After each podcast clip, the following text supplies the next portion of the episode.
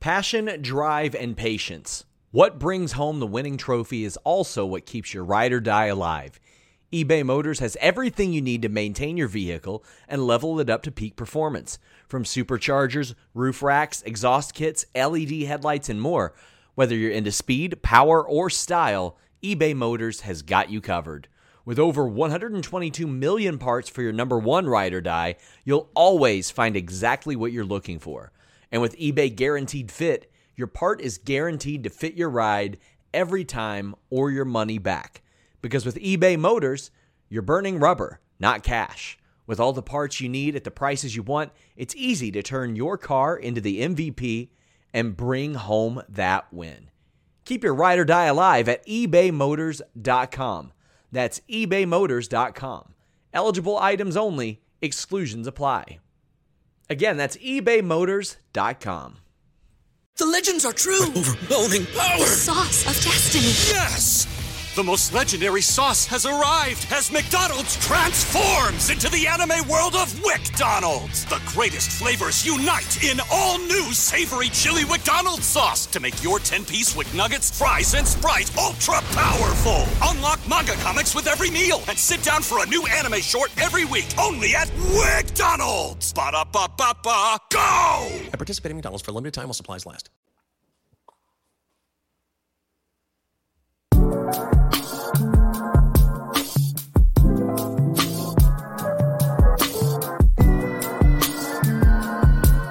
Yo.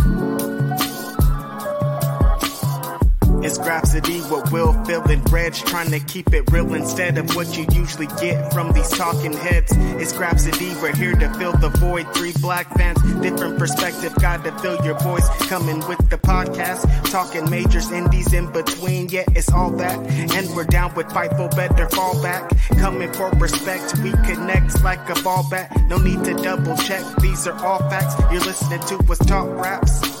You're listening to us talk raps. Will, Phil, and Reg. Yeah, we're Grapsody here to talk raps. Yeah, we're Grapsody here to talk raps. Yo, you know what it is? It's Saturday. This is Grapsody. I'm Phil Lindsey.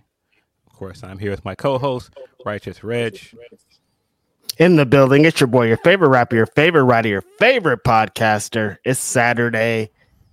There's been a lot of lot of dope stuff going on. Been having a great week, but man, we are capping it off. Very dope today. Uh, I'm excited about this one, Phil. Like I said on Twitter, I don't usually study when we have a guest. Like we have a guest, I'm like, all right, we uh, it's going to talk wrestling. Like this is going to be easy. This time, I'm like, yo, I got to check out everything that this guy has ever done. Um, Phil, when we started this podcast, we wanted to have a rapper come on and talk some wrestling with us. You made a, a goals list this year. And uh, for us to achieve it this way, I did never imagine that we could have a crossover like this. So today we have a legendary battle rapper joining us here on Grapsody. DNA, how you doing today, my bro? I'm doing great, man. I appreciate y'all for having me. You know, what I mean, I just was tweeting out the um the YouTube so everybody on my end could tune in. But um, yeah, man, I'm glad to be here, man. I've seen a lot of work that y'all been doing. Um, y'all podcast, Fightful in general, to the wrestling coaching community, and um, you know, what I mean, it's amazing work. So I'm just happy I could be here and be, you know what I mean, a part of it.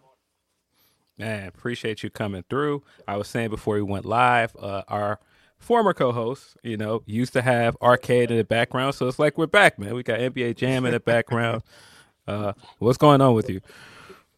Chilling, chilling, chilling. So yeah, like know what I mean, because the the way the camera is set up, I wish I had like the 360. My my girl got it upstairs. I would have rotated it, but I got the I got the WrestleMania arcade, the original one. So Okay. yeah, that's, Oh, okay. yeah, that's in there. Yeah, yeah, yeah. So I'll be tuning in to Doink the Clown, Lex Luger, all, all them characters on there.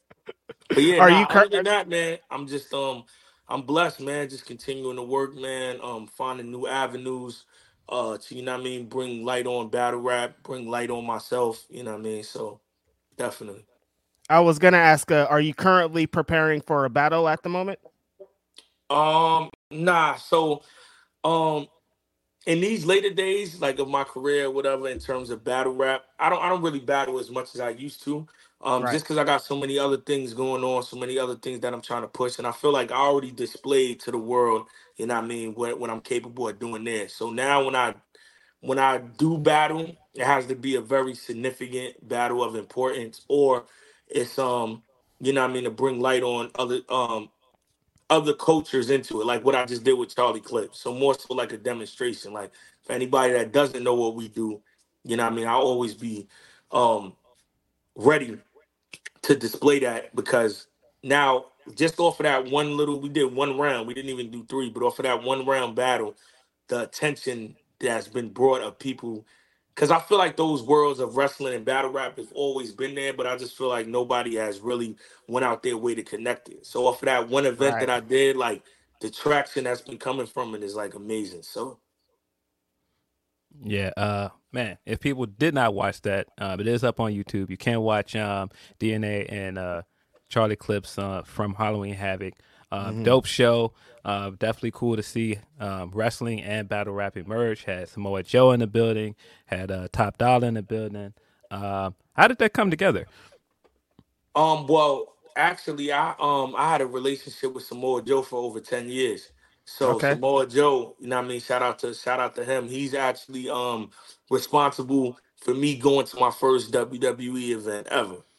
So that's Okay. how we really connected. You know what I mean? My stepson was a um big wrestling fan, and I kind of had got out of wrestling because I was a big Attitude Era wrestling fan. That's why our podcast is the Attitude Era. And um. I just never, I just never got to see any of my favorite wrestlers live. So, um, once my stepson was saying that he wanted to watch wrestling, I'm like, yo, I talked to Samoa Joe, and he didn't believe me. But he like, I never, I just talked to Samoa Joe, you know, regularly. Like he watched battle rap. I knew what he was doing in wrestling, but I wasn't tapped in, tapped in. So um, he didn't believe me. So I was like, yo, let me ask him about SummerSlam. And he actually wound up giving me tickets. That's the first time I met him. And we always kept in contact, connected, go to shows and meet up with him, hang out. And uh, he always wanted to come to a battle rap event, but his schedule just never permitted. So when I had seen him, I ran into him at the AEW Grand Slam event um, back in September. And I was like, yo, I got this Halloween Havoc thing going on in October, and it's all wrestling. So he was like, yo, if I ain't come to anything else, I gotta be here for this one. And then um, you know what I mean, the rest is history pulled up. And with um with AJ Francis Top Dollar, uh, he just seen me promoting it on Twitter. And I didn't even know he watched battle rap and he timed in like, yo, I gotta be there. And then I DM'd him and he really pulled up. So it was it was amazing. Yeah, uh, Dollar has also said that he wants to jump in there and do some battle rap. I mean, Yeah, so so right now I'm gonna give y'all exclusive. Like right now, we actually um we we, we definitely were gonna do other wrestling bar battle events, but I like being creative. So right now we in the process of setting up a battle rumble where it's gonna follow the concept of the Royal Rumble. Oh wow, that's And, gonna um, be nuts. Yeah, and um, you know what I mean? A lot of a lot of battle rappers is gonna be in there, but wrestlers is entering it too. So we're really gonna merge. both worlds. So it's Yo. gonna, it's gonna be crazy. Yeah. So we we just came up with the format of how we're gonna do it. It's gonna take place in Tampa the same weekend as the Royal Rumble. So yeah, it's gonna be crazy. So uh I don't know. Hopefully one day we could get AJ in there, but for now he's definitely on his um, you know, Vince McMahon with me setting up these events behind the scenes. So he's working. He's working nah, that that sounds dope, man. Definitely keep us posted on that one. for sure. You know, um, the beyond you having this Halloween Havoc event, you're so synonymous as a battle rapper with wrestling bars. Like this isn't a new thing for you. Like throughout your entire career, you've thrown wrestling bars in there. I, as a rapper, for a while, it was like when I would say wrestling things, it felt corny. Like I would rap wrestling stuff to people, and they'd be like, "What is this guy talking about? Like, what, what, like, why, wh- why are you saying these things?" And like recently, over the last a bunch of years, battle rappers like you, uh, rappers like Westside Gunn, have brought wrestling to the forefront and made it look dope instead of like looking corny. Uh, what, uh, what was your motivation behind adding so many wrestling bars in there? And did you think it would connect so much with the battle rap community? Um, so I mean, like when when I'm coming up with material, I always like to pull from you know uh from my Rolodex of like what I have a lot of information on. So wrestling Mhm. happens to be one of the things that I, you know, I was privileged to watch as a child and have a lot of um info on. But the difference from Halloween Havoc to when I'm in a real battle is I gotta tread lightly. So all my Right. all my bars in real battles are surface level. NWO, Hulk Hogan, Rock, Stone Cold, John Mhm. Cena, maybe. You know, uh, now Roman Reigns. Um, and it was like I forgot when I did one and I seen the reaction because I was always skeptical. That's why I never had too many. I just had Right. maybe one or two or maybe as a setup. And when they landed, and then I'm watching, um, you know, Sheed Happens have one or Snake Eyes or Don Marino or Jerry West or Chess or um Z the Dropout. And I'm seeing them land. I'm like, yo, oh, every, everybody's rocking with wrestling because everybody got a wrestling bar. So it was just Yeah. like, and that's how I felt. What I felt like is exactly how you felt, um, righteous. Like nobody really made it cool. It was always looked Mhm. at, yo, you watch wrestling, you watch wrestling. And I'm like, in my head, I'm like, a lot of people watch wrestling. Why are we acting like I'm the only one here that loves wrestling? We all love wrestling. Even if we don't watch wrestling now, we all watch wrestling at some point in Right. time. So I'm just like, yo, I just got to bring these worlds together and make people, you know, understand it and say it's okay. Because that's the thing with life. Nothing is cool until you make it cool. So when I first said I'm doing a Halloween Havoc event, oh, it's corny. Oh, they're gonna have the same lines. Oh, it's not gonna be nothing. A whole event about wrestling, they were frowning upon it. Now, when it actually happened, it's one of the best battle events of the year because one is fun. At the same time, everybody still was able to take it serious while still enjoying themselves. And two, they're looking at it's like a bunch of rappers coming with gun bars. Well, how many? Well, how many? How many guns are there? How many movies have guns in there? How many? It's it, it never ends. So it's the same thing with wrestling. How long has wrestling been going on? So now when they actually watch the event and see, okay, so we had ten different artists and we probably got three of the same references. Now you understand that. You know what I mean? Wrestling, you could go on for days. Like it's so many things I didn't cover.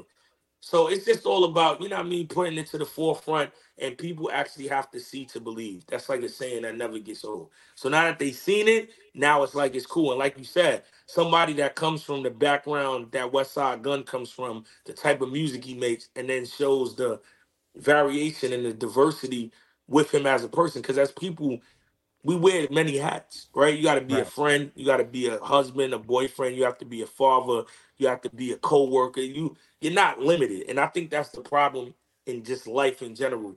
Everyone wants to have one variation of you. If you tough, you got to be tough 24 7 or that takes away from your toughness when it's like Right. everybody has different versions to themselves and i feel like because on a commercial industry side west side was able to do that that helped with like me doing it on the battle rap side because now you see him doing it and then now it makes it go okay well if he could do it then such a you, know, you what i'm saying we coming from two different Right. aspects like he Yep. just got a podcast and he's front row, you know what I mean, looking like a million dollars at all these events. And then I'm looking at it like, yo, I see so many times they do battle rap references or they got battle rap incorporated in their storylines. Why are we not using the battle rappers to do it? So that was like my whole driving force of creating the podcast and everything else. Like just create the um like the connection between both worlds. Yeah, uh speaking of the podcast, uh uh Attitude Era podcast, man. Like just seeing you guys uh get these interviews, like I saw you guys interview Jacqueline, you guys recently interviewed Eric Bischoff, man. So you guys are not like just like we're doing a wrestling podcast. You guys are like actually like out Doing here it. like talking to the wrestlers. Yeah, no, yeah. one million percent, one million percent. We um, we're, we're we're interviewing and talking to the right because you know what it was. I I never want to come from a standpoint of being fake, so I never Yeah. do anything that I don't love. Like I'm not just hey, I'm gonna come into the wrestling community because I know it's huge and I can make money. Like that's never my angle. So that's why it was such a niche, um, even name of the podcast because I'm familiar with the Attitude Era podcast. So if you watch the podcast, you will see mainly attitude era people on there or people that come from that time period. And then Z the dropout, he didn't grow up in the attitude era. He grew up uh, in ruthless aggression, PG era on. So that's why, you know, we have the combo of I got all the older knowledge and he got more of the newer knowledge. And now I'm learning about what's going on now. I'm tuning back in now and he's finding out about the past. So that dynamic just makes it um, you know, a special thing. And then how it really started, we we really didn't start it to interview um people from wrestling in general. It was just me having a love for wrestling and being a battle rapper. And it was really a shot in the dark. We started the podcast and um, you know, I'm verified on Instagram. And this is before, you know, the meta, the meta thing. Now everybody's verified. But this is when, you know, when being verified meant something. So I used my check to reach out to D-Von Dudley. And um he didn't know who I was, but I knew he would answer because of the check, and he did. And he wound up he wound up being our first. He wound up being our first guest. And what I love is with this whole dynamic that we got is a lot of wrestlers that wrestle now know who I am, and I know who they are. But a lot of older wrestlers don't. Like, so after I interviewed D-Von, now he's tuned into battle rap because I freestyle with him, and he's like, "Wow, like, Let's you know, it's almost like I'm missing out on all of this." And then I meet Rikishi, I interview him, and I freestyle for him, and he goes crazy. And then he goes back and tells the Usos, and they're like, "Yo, like, pops, you late? Like, we've been you're not watching DNA." So just to bring that whole, you get what I'm saying? Like, because when Yeah. they go into the Yeah. interviews, you know, they don't know what to expect because they've been doing interviews forever. They don't know what type of questions are gonna be asked. So I respect it on their behalf, where it's like, um, you know, a little, a little reserve, like, hey, what's this guy about the? And every single time, even to D'Lo Brown, as soon as I tell them like, yo, I freestyle and I do a demonstration, now they become fans of of me. Same thing with the Godfather. So it's like an instant mutual respect, which like I feel is great because these are people I watched and admired growing up, and now they hear my craft and see what I'm doing, and now it's like really merging, you know, because that's that's all I wanted to really do. Like I feel like I'm just the forefront because it's a million battle rappers that you know what I mean are just as talented as me, but you know it takes somebody to be the spokesperson. So that's the illest part of it for me. Yeah, yeah, that's uh, dope. I mean, we do see so many rappers get podcasts. Like we got Math has his podcast. Like, of course, Joe and all these other guys have podcasts. So to see a rapper decide, like, I'm gonna do a wrestling podcast, it just seems like so like, it just seems like so outlandish. Like, word, like, okay, Yeah. No, one no one million percent. And that's the thing. I didn't want to be, you know, like when you sit down and do it, I don't want to do a podcast just to do a podcast. I don't want to Yeah. do what everybody else is doing. My whole thing is like, like you said, besides me and West Gun Westside Gunn, there's nobody else that really is a rapper that has a wrestling podcast. So it was just like, yo, man, I love talking about this. I love like this was my life at one.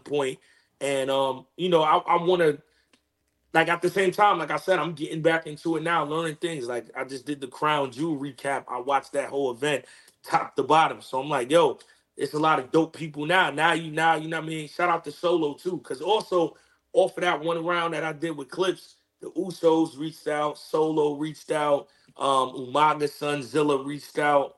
Mm. Rikishi tapped in, D'Lo Brown watched it, so it was like uh Hurricane. It was so much. I'm, I'm forgetting. A lot of people just seeing what's going on, like, wow, this is crazy. And I'm like, yo, this should have been happened because hip hop and wrestling go hand in hand.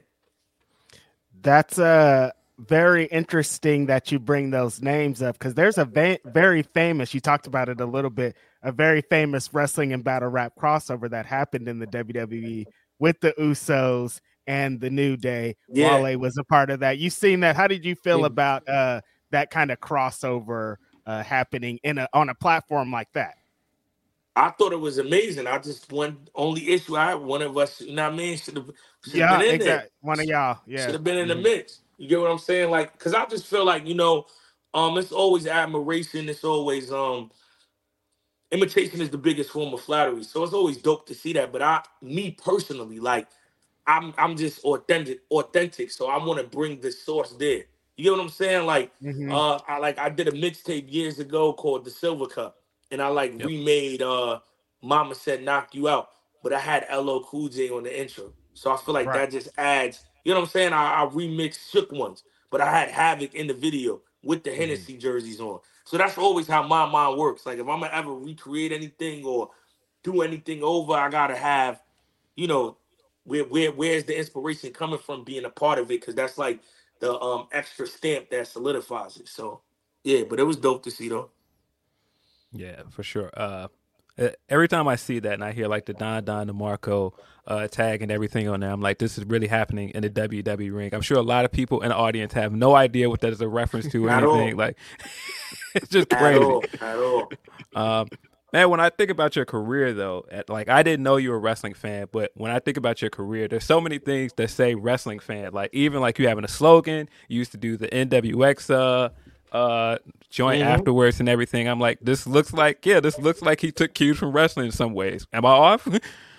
No, you're all the way on. So like even when I cut promos, I cut promos from watching Rick um Ric Flair, watching The Rock, um NWX. It's a it's a variation of D Generation X and NWO. That was actually um me and Conceited idea. Like what are the two littest groups in wrestling ever? Where it was just like, you know, they were defining the rules, doing whatever, going, you know, just going against the system. So it was like if we're gonna do any battle rap group, it gotta be that. So that's why it was NWX. So that came from wrestling.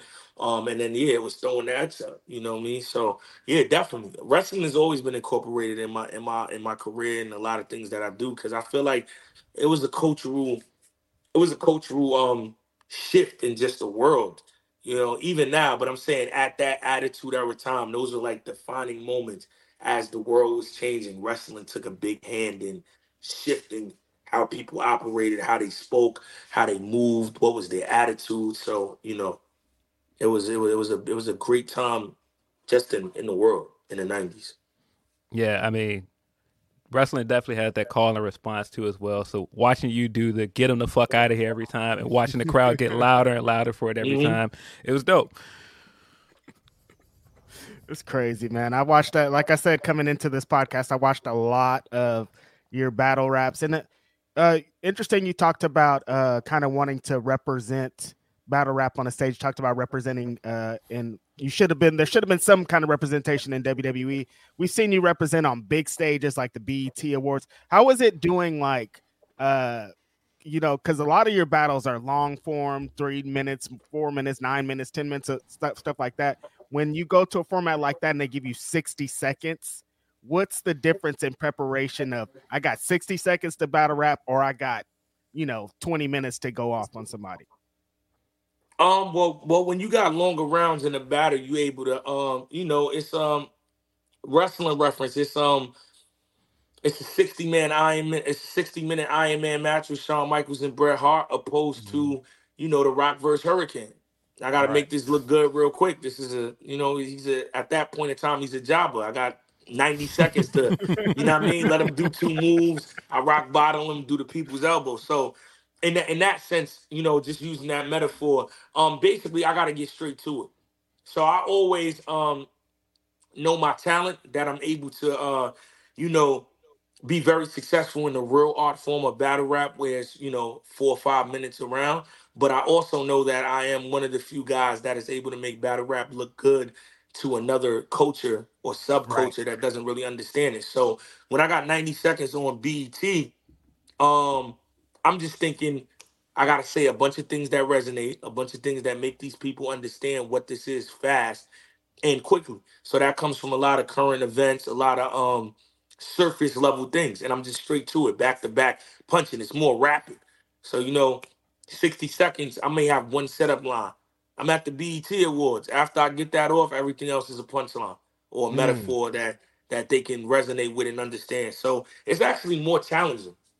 Yeah. A lot of people think it's easier, but you got to get your point across way faster, and you have to wow an audience that is not really familiar with it, what it is that you do. So, you know, I always like that challenge. That's why I do the uh, power recaps. I do the now I'm doing the wrestling recaps. Like anytime you're tapping in to a um to an audience that's not familiar, it's really like an audition. So you have to make sure your first impression is everlasting, where you know you get these people to leave watching the video or leave watching the battle and go, "What is this? This is amazing. Why have I not been knowing about this?" So that's what I try to do. Yeah, man. Just throw a wrestling term in there. 60 second, get all your shit in, man. Just get all your spots in. Um, man, but getting to share that stage with K Shine last year, man, how dope was that? Because uh, you guys, of course, have done like battle raps together, the tag team. You guys had the, mm-hmm. click together. Uh, just how was it sharing that moment with him? Oh, I mean, nah, you know, it's amazing. Uh, it's amazing when you get to get an opportunity like that to be on a grand stage like BET uh, with somebody that um you had a great rapport with, that you created history with, and you guys get to create history again. So it was, it was super dope. You know what I mean? Just to, like I said, to share that moment because we're on stage, and then it's up to us to, like I said, make a bunch of people leave. Like, why am I not watching battle rap? YouTube DNA, YouTube K-Shine. You were uh, just recently in my neck of the woods doing a, a two on two battle rap with the homie Charlie Clips out here in Oakland. Um, mm-hmm. uh, you lightly christened y'all the Brothers of Destruction. How is it to uh, tag team battle rap? That's a, another different element that's added in where you guys got to collaborate on punches and and timing and it's just like a wrestling tag team like you got to know when uh when they when you guys are gonna hit the move together when you're gonna get his, your shit in when he's gonna get his in how is it kind of putting that together um that's like it's like being in sync it's such a dope experience because um you got to be on timing with your with your partner like you said we got we can't be off so i'm looking it's not like i could be amazing by myself. But we mm-hmm. could be a horrible team. And we've seen yep. that happen in battle rap so many times. Like this guy by himself is wow. And so is this other guy. But now as a team, they're not in sync. The coordination is off. The chemistry is bad. This guy's rapping over this guy. They don't know how to mesh well. So it's a challenge in that. And like people always think being the same attracts, but like opposites attract. Like me and K-Shine, in my opinion, is the best two on two ever in battle rap history just because we're so different. He's more of a attacker and I'm more of strategic. Mm-hmm. So you know it's like he's gonna just full fledged bunch of energy, fuel, performance, boom, boom, boom. And I'm more sort of guy that's gonna scheme, that's gonna outthink you, angle. So when you put those two dynamics together, you get like you get everything. Everything you're looking for in the battle, you get it there. So like I've teamed up with a lot of people, but the top two would be uh Charlie Clips and K-Shine. But me and Char- me and K-Shine would be more like the Road Warriors, the Hardy mm-hmm. Boys, um, Usos, New Day, Edge mm-hmm. and Christian, the Dudley Boys, and me and Charlie Clips. I would say we're more like the Brothers of Destruction or DX because mm-hmm. we got our great solo careers, and even when we come together as a team, it's fire but our best work isn't as a as a team.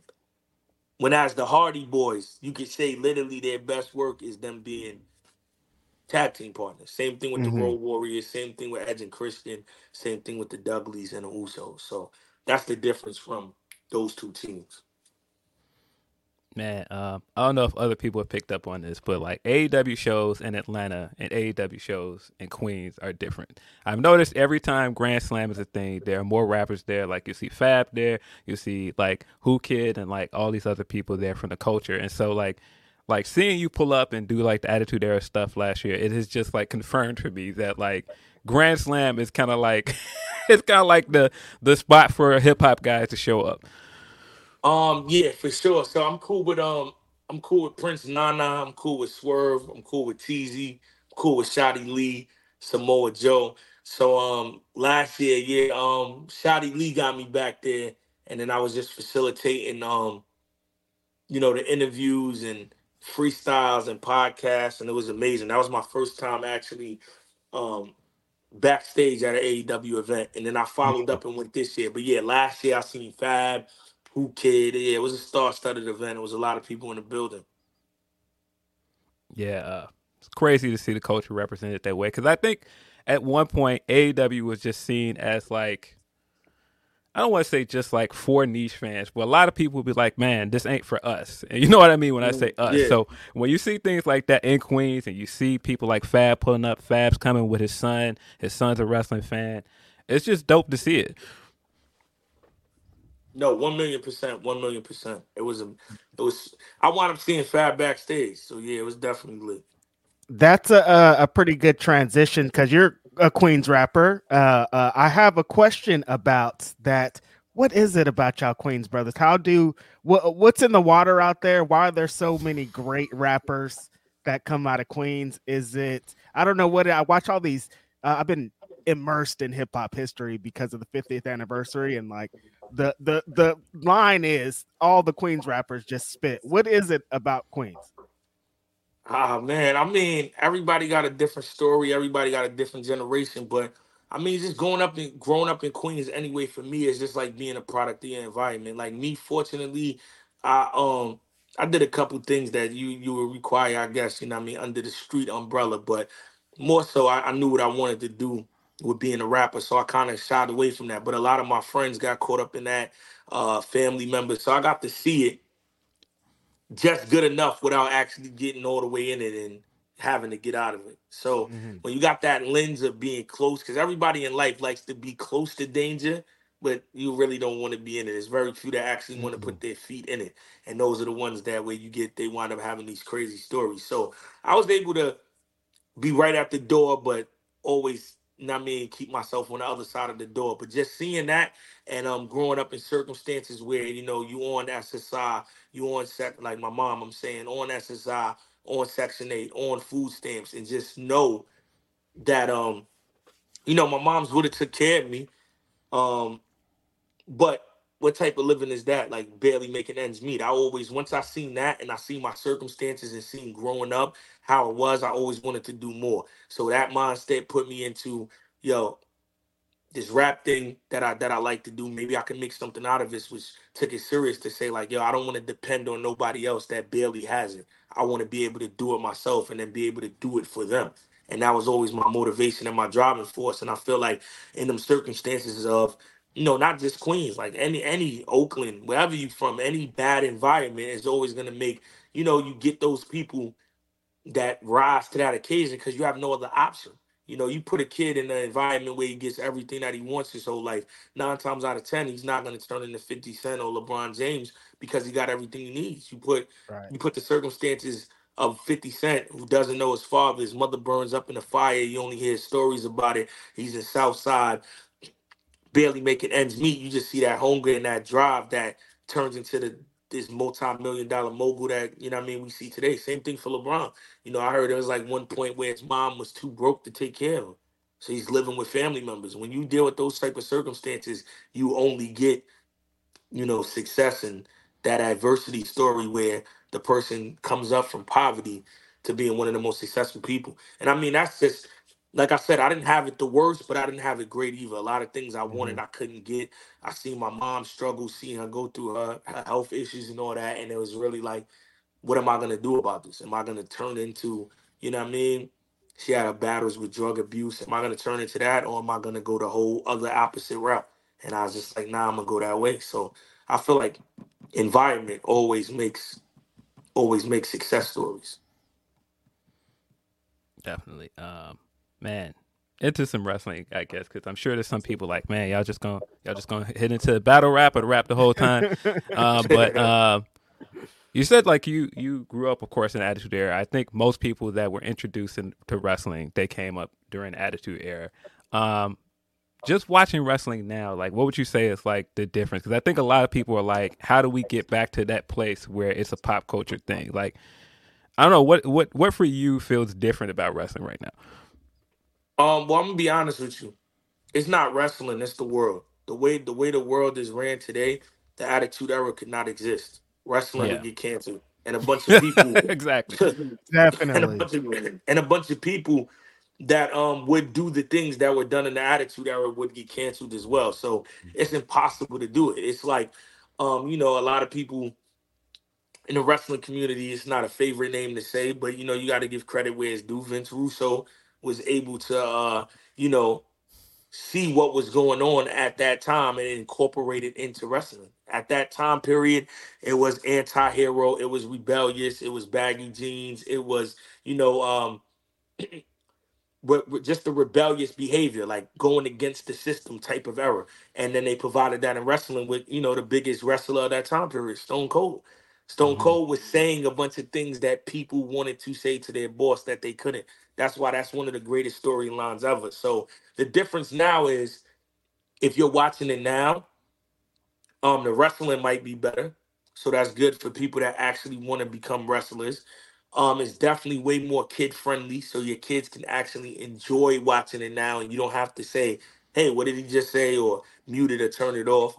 But if if you are if you are somebody that um that watched it when I watched it, I can't erase what I saw. Right. So you know, what I mean, for me, it's like, all right, this is cool. I could actually let my daughter watch this if she turned to be a wrestling fan. But this is not, you know, it's kind of like one of them older things. You feel old, like, and back in my day, this would have happened. The table would have been there. They would have set it on fire. It'd have been an infernal match. Um, you know, Sounds Jade and like hip hop DNA. yeah, and Bianca would have been doing a bra and panties match, and you know, you just start thinking Yo. all those, all, all those Sounds you crazy. start thinking of all, the, all those crazy, you know, variables that you would think would happen. But I mean, I like that from the time period that I watched it to now, it's still afloat and it actually makes more money now. And Yeah. it is still a great product, even though it has changed drastically. That's very hard to do. Usually, when you have somebody that is used to a product being a certain way, it is very hard to change the product and still grow because now you're gonna have a lot of people that don't like it because you took so many things away from it. But I will say this: the closest thing to the Attitude Era right now in wrestling is the Bloodline story. That Mm. storyline is the closest thing to the Attitude Era. I feel like that could survive in the Attitude Era. Mm. I mean, they family, so you know that doesn't that that kind of makes a lot of sense. Uh, there's a lot of what, what you were describing there about pro wrestling. There's a lot of parallels with battle rap because I remember I the first battle rap I ever saw was probably in 2000, like early 2001. Mm. Like in Bakersfield, people were battle rapping in the the hip hop shops, and like battle rap comes from the streets, like straight up. Yeah. But now yeah, fact. with some of these events, it's uh, it's WrestleMania, man. Like these Smack events are huge, giant crowds. There's promotion.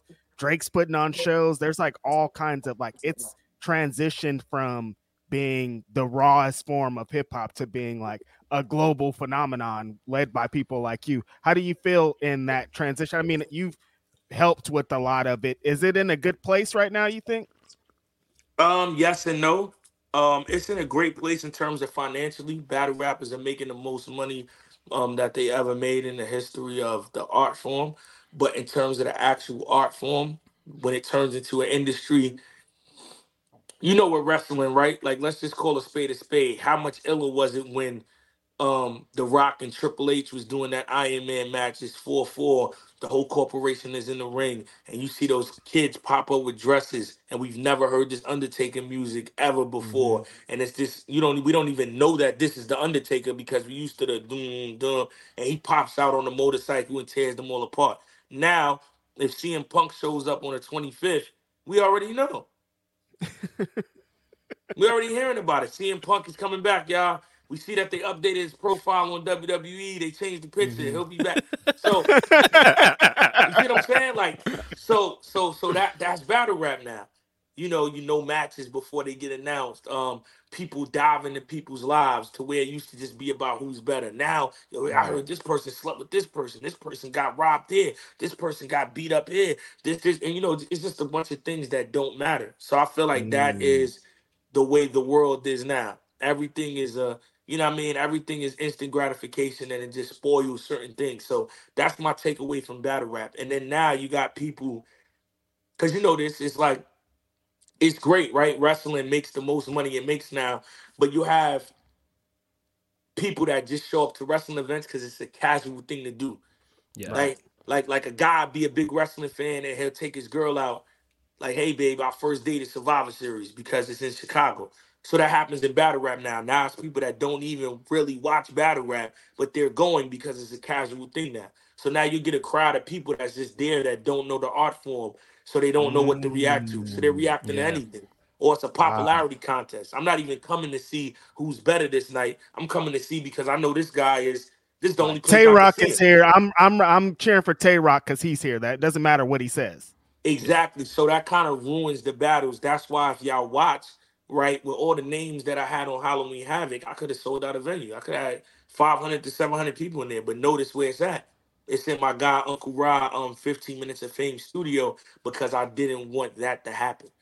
I want everybody to hear every wrestling ball. I don't shout out to y'all, but I don't want you just showing up because you're a DNA supporter and you know nothing about wrestling. Because now you're gonna be standing there and it's taken away from it. I need everybody here to be, you know what I mean? I need it to be an intimate setting for what I'm trying to do. And I feel like sometimes now, you know, these big audiences, it kind of takes away from from battling because they're not really listening to what's being said. They're just there to, you know, okay, it sounds like I should react now. Ah, or I don't like the way This is awesome.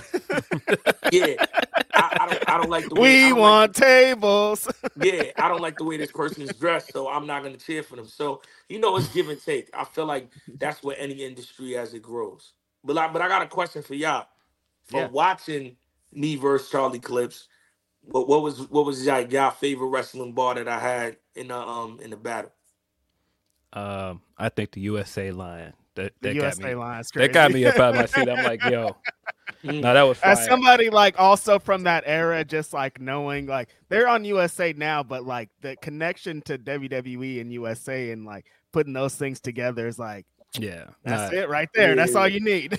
That that Okay, okay, entendre was crazy too, man. Like I was like, Mhm. nah, that was fire. Uh, there was a few other lines in there that I was just like, nah, he he was going in on him, man. Like even like the Godfather line towards the beginning of it, I was like, man, that See, probably that's went a- over some heads, man. exactly what you were describing about not having the big crowds. You couldn't get that Godfather, uh, you know, that whole scheme off with like just a regular big battle rap crowd. You got to know that he played these different characters. You got to Yeah. know the history of pro wrestling to really get into the bars. Yeah, so like that's what I was. That's why I asked y'all just to break it down for the people that didn't, you know, because y'all got a whole different audience here that probably never seen the battle. But when y'all get a chance, DNA versus Charlie Clips, it's an all wrestling bar battle. So everything said in the battle is a wrestling reference. But like for instance, right, just to break it down for the people on here. So I'm battling my brother. His name is Charlie Clips. We all know the Godfather's real name is Charles Wright.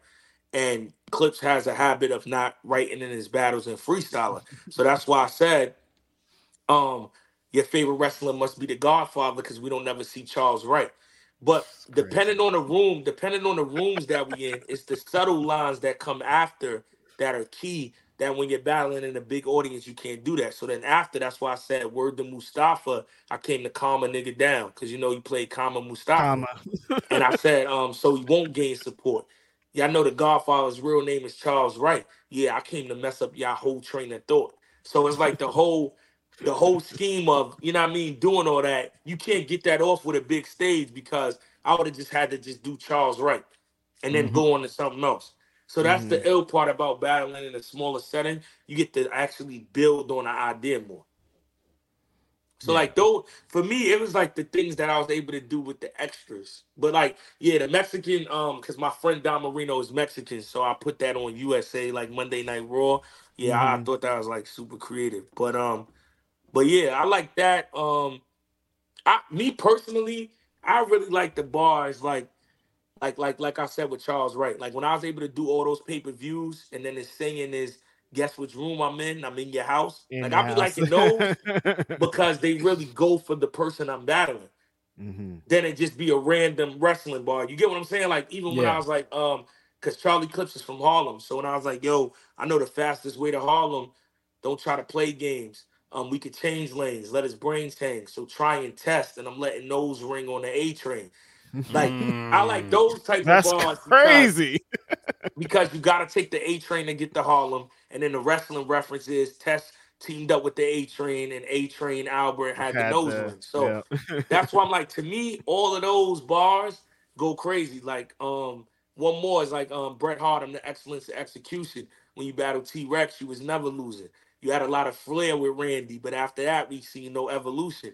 And then for the people that don't know, Charlie Clips battled T Rex. T Rex's real name is Randy. And then you know the wrestling reference, Ric Flair with um Randy Orton. And then after that, you know what I mean, they was in the group evolution. So for me, that's what I tried to do in the battle. I tried to just make a bunch of references that really apply to my opponent. So it's like a deeper level of, you know, the metaphors than just the random. You know, I had the random ones. You'll see a piece of his wig like came when he took the mask off, but I wanted to do things that really connected to clips.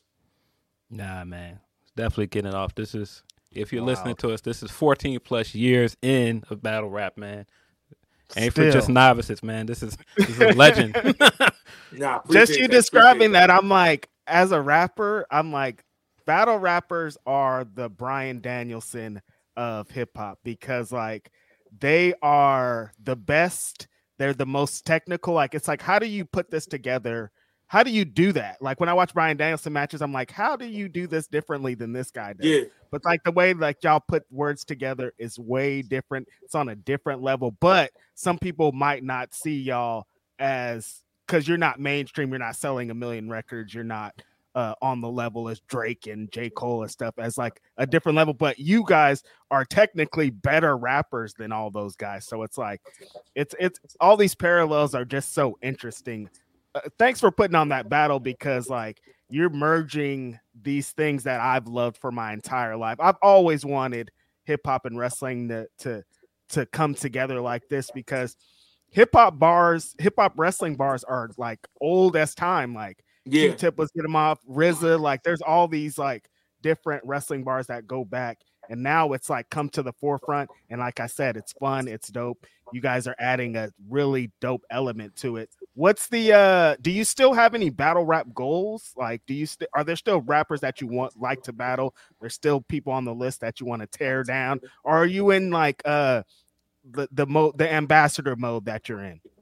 Yeah, I'm more so like it's a couple it's a couple people that's running you know what I mean? that, that, that, that, that, always happens. You know what I mean? But um, on on a on a larger scale, I feel like you know you got to know when things shift for you. Like I know I'm more of an asset business wise. I'm more of an asset doing things like this at this point in my career than just to be the guy that's just hanging around, lingering around. Because I can, you know what I mean? Like I haven't lost a step at all. I've actually gotten better because I really take my craft serious. But I know, you know, you just gotta know. Like I, I'm really, in that regard, I'm really spiritual in tu- terms of myself and the universe and just knowing what path is set out. Like I just know where I'm more useful for. I'm more useful Right. like doing this, like connecting the wrestling world and the battle rap world for a bigger landscape than to just keep battling.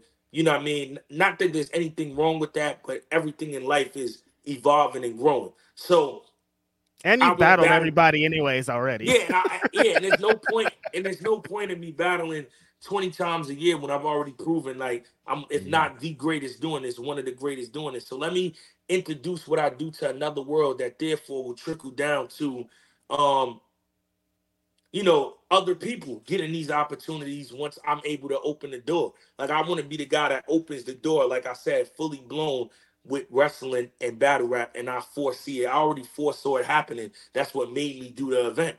And then, you know, when I'm doing it, I did that all myself. I paid for it out of pocket. I put the card together. I hand selected all the matchups on the card because I knew what, mm. you know, I need this person to do this. Like that's that's key with everything. Like you know what I mean? It, I can't just say, oh, we got DNA and Charlie Clips and boom, I think the card is good. No, I need chess because chess IQ and wrestling is higher than mine. I need Danny Myers, even though you might not watch wrestling like that, his energy and his dynamic. Energy. Yeah. Don Marino because his wrestling IQ is good. Jerry Wess versus Don Marino because Jerry's a performer. So even though he don't know wrestling, he could bring a lot of wrestling moves to life. To life. Zeta dropout because you know what I mean. His wrestling IQ is high. So is the guy um Osiris, and then Snake Eyes and Sheed. They watch wrestling like the rest of us do. So you know it was all needed. So I handpicked everybody, knowing like, all right, they're all gonna bring something to this event that's gonna overall make people say, yo, we need more of this. And that's exactly what happened. for sure. Um, man, what do you make of? Because I think about this as a podcast. I don't. I try not to listen to as many podcasts as I used to because it tries to like flood into what your ideas are for a podcast. But like, Definitely. like listening to current hip hop, man, we've heard so much this year about how hip hop is like in like a down. It's it's like on a down note because there's so many records that are coming out that are not hidden. Like there's so many. There's not any big records this year other than like the Drake and like the Offset and some stuff. Um, what do you make of just like the state of hip hop this year? Um, the state of hip hop in general, I feel like it's uh, I feel like the problem in hip hop, we could we could correlate this to uh to battle rap, we could correlate it to wrestling, you can correlate it to anything in life. So the problem for me is right, is people get too caught up in labels. So right, if I come out right now with an album, the newer audience or the newer rappers that can't do what I'll do, they'll say, "Yeah, that album was fire, but he was just rapping. He was just doing some old school shit." Mm-hmm. And then a lot of people that really rap get mind fucked by that. Can I curse on that? Yeah. All right, yeah. They get mind fucked by that. And now you'll try to attempt to do something that's not your lane. And I feel like that's what happens in wrestling. That's like, oh, you only good in um, you know, um squash matches. Like you, you for instance, like a Goldberg or a Jade Cargill, when you know their matches is only two, three minutes. And now they'll try to do a longer match. But if that's not your strength, why are you trying to appease to somebody that is not the audience that wants to see that? So I feel like the real rappers in hip hop, they're more so worried about what people are saying they can't do, which I believe they can do. They just choose not to do it, and they do what they do at their best and doing what they do at their best. And it's not being put at the forefront because people want to be political. Nobody's saying, all right, there's nothing wrong with this type of music, but this is not hip hop. I don't know what other name we need to call it because it's dope in the lane that it is, but it's not practicing hip hop. So I feel like people don't want to burn relationships, so they'll let it slide or they won't really speak their piece, and it, and everybody just wants to. Everybody wants to get in the game. Nobody wants to change the game. That's the difference in hip hop. Mm. When you had the 90s, everybody was trying to change the game. That's why you got a DMX. That's why you got a Nas. That's why you got a Big. That's why you got a Pop. That's why you got Wu Tang. That's why you got all these different variations of, yo, even if you dope, if you sound like somebody else, I don't want to hear you. Cut that shit off. That's the infamous um Ghostface skit with them with with the biting, right? That that was a that was a knock the big, because they felt like he was biting off a Nas with the baby on the cover. Now you can get somebody that comes out that sounds just like somebody else, and everybody's gonna be like, "This is dope, though." So it's like once you start letting those little things slide, in the long run, you lose sight of the actual thing that happens. Then, um, you know, New York radio stops playing real hip hop. So now the whole trajectory of what it is is now no longer based on lyricism. It's based on, oh well, look what he said. Levels are based on your stature and billboards. And then nobody ever really explains what goes into that. So it takes money to make money. Yeah, such and such got a billboard and you know about him because they put five million dollars into this project. Yep. So that's the weird part about like like when you say state, not even this year in general, it's just the politics outweigh the talent. And until mm. so- until somebody makes the talent outweigh the politics, we'll always be in this space of a bunch of dope people that get overshadowed and overlooked because people made it about a bunch of things other than lyricism. You go, how popular is this guy? How many records does he sell? Not is he better than such and such? Is he good? Nah, That's that's it. Another parallel, another hip hop and wrestling parallel, straight up. a lot of great insights there, man. Because you're right. Because eh, there are a lot of clones out here. There are a lot of dudes that's trying to sound like this guy, or trying to sound like this guy. And man, from a certain era, you can get run up on doing that. You get knocked, get knocked the fuck out doing that. Like you, Now you it- taking my style, like, and my whole thing is like, I'll be lying if I told you I don't got inspiration from certain rappers. Of course, we all do. Or if you really, really listen, you can't pinpoint like, oh, where where did DNA get that? But it's nothing obvious. When you hear DNA, you hear DNA because I've added my own twist to it and Yeah. mastered it to where it's my my style. You know what I mean? You can get inspired to hear from um and hear from different people and take from it too, but it can't be obvious. Like I know, I know, I know people that Big took from, but you got to be a real, real hip hop head to know that. But he still put it in, in in in his own way. Therefore, he was original. for sure. Um, I don't know. Is there anything this year, like album wise, that you're like, this is like, this is like my album of the year. This is what I've been like rocking with the heaviest this year. Um, I'm gonna be honest. No, but my but my but my brother Rain just told me Jeezy's album is crazy, so I gotta I gotta Mm. tap into that. Now I see what that's about. The Jeezy album is good. It's it's long. It's what like Well, let me- twenty nine. Let me, change, let me It's twenty nine change that. Let me, change, let me change that. One of my favorite pro, but my favorite project this year is um Lloyd Banks, Cody Three, Corson and Mm. Evans. So yeah, that that that's that's the one that I'm like, yo, this is real.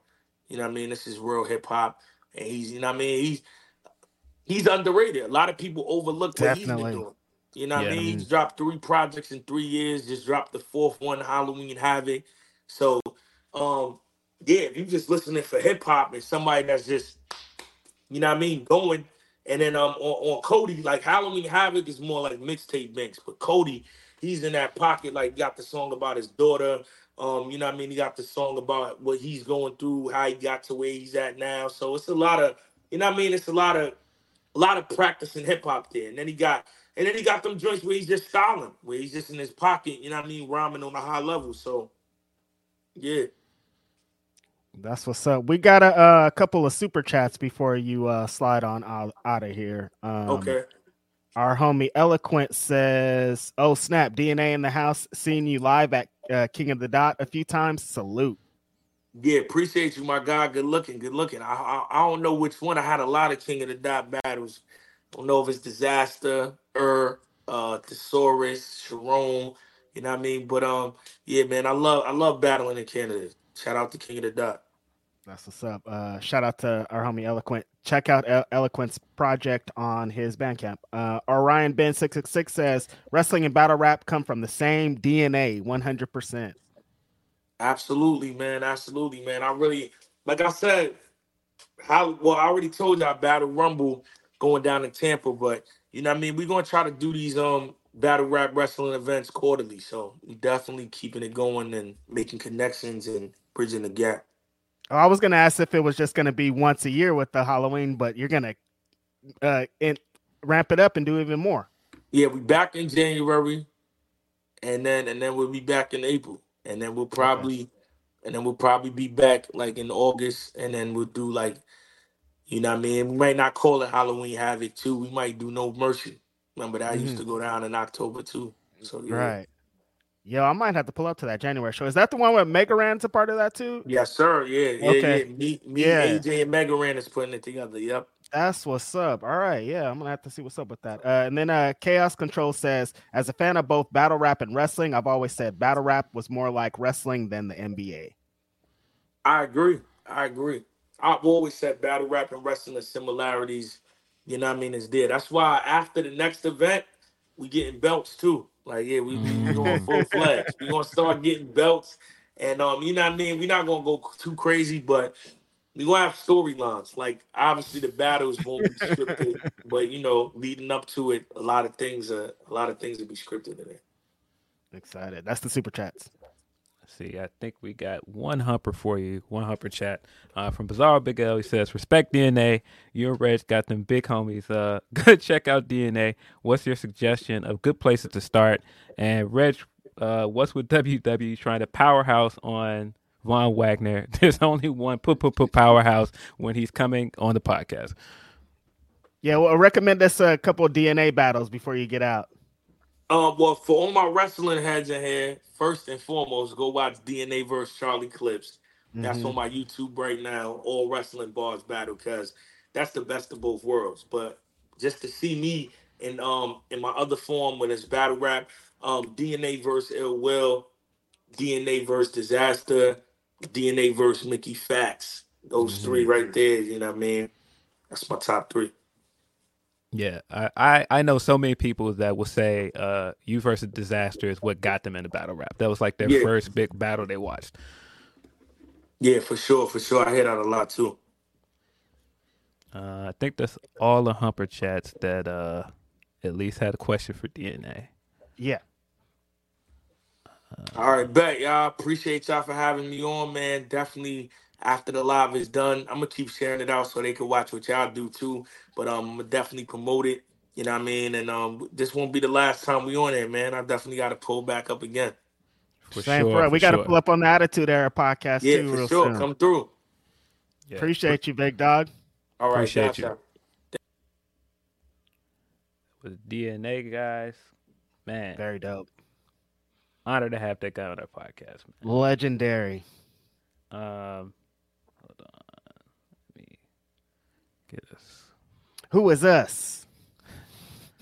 Nah, man. Like, I'm telling you, man. When I think battle rappers, like DNA's one of them guys, man. Like, man, when you go through and like look at like all those compilations of his battle rap, you look at like all of those compilations of him doing the get him the fuck out of here, man. It's it's hard not to get hyped off of those memories of watching them battles, man. Yeah, just uh, talking right now. Before we came on, I put on Best of DNA. It was like an hour worth of just his hardest punches, and I'm like, we're about to interview this guy, and like he mixes the way that he mixes in wrestling in his regular conversation, like he does in his battle raps. Is like, man, this guy's legendary. That was that was super dope. I'm excited, you guys. Definitely hyped after that, man. Uh, again, appreciate DNA for coming through, man. Y'all check out uh, him versus Charlie clips uh, for Halloween Havoc. Definitely check out Attitude Wrestling Podcast as well. Um, follow them on Twitter. You know, you know what I'm saying. Do all the DSPs. Do the uh, Do all that. do, do the clicks. You know what I'm saying. So what's Uh, up with you, Phil? Man, we got a lot. I'm looking at our little top line. I'm like, damn, a lot of stuff happened this week, man. Like it's uh, it's pretty lit. Right? Yeah, we do have a lot to get into. Let me let's let's do the ad break just just to just to uh A Uh, cleanse. About right quick. Let's throw let's throw an ad break and then we'll get into some of these super chats and humper chats. Um, fitbod.me slash ppv you want to check this out. This is going to take your workouts to a new level. Daily workouts goal and experience settings muscle recovery the ability to connect to all your devices. They have timed intervals circuits and supersets equipment selection. This stuff has helped me out a lot as i'm trying to get in the best shape of my life. And the thing i like about it when i travel it is so useful so maybe you have weights one day, you have bands the next, and maybe the next day you don't have any equipment. You can only do body weight exercises. Fitbod is going to cater your workout to that, and it's going to cater your workouts based on how fresh your muscles are. You can ask a trainer, you can use video demonstrations and exercise instructions. If you don't know what you're doing, you need to stop guessing and start working. And at fitbod.me slash ppv, you can redeem your 25% off code and you can download to try it now for free. Fitbod, that's F I T B O D dot me slash PPV. Over 150,000 five star reviews and over 5 million downloads. Fitbod.me slash PPV. man, had to get that ad break in there just to like get get my Wusan calmed down because man, I was kind of hyped. Like, yo, Straight just had we just had DNA on our podcast. Like, People don't was- understand, man. DNA is a legendary. We're, we're not just saying that. This guy's a legendary battle rapper, and like he was, we talked to him. Yeah, man. Again, appreciate them coming out. Um, again, fitbod uh, dot me slash Grapsody. Uh, wherever you are in your fitness journey, get the most out of your work with Fitbod.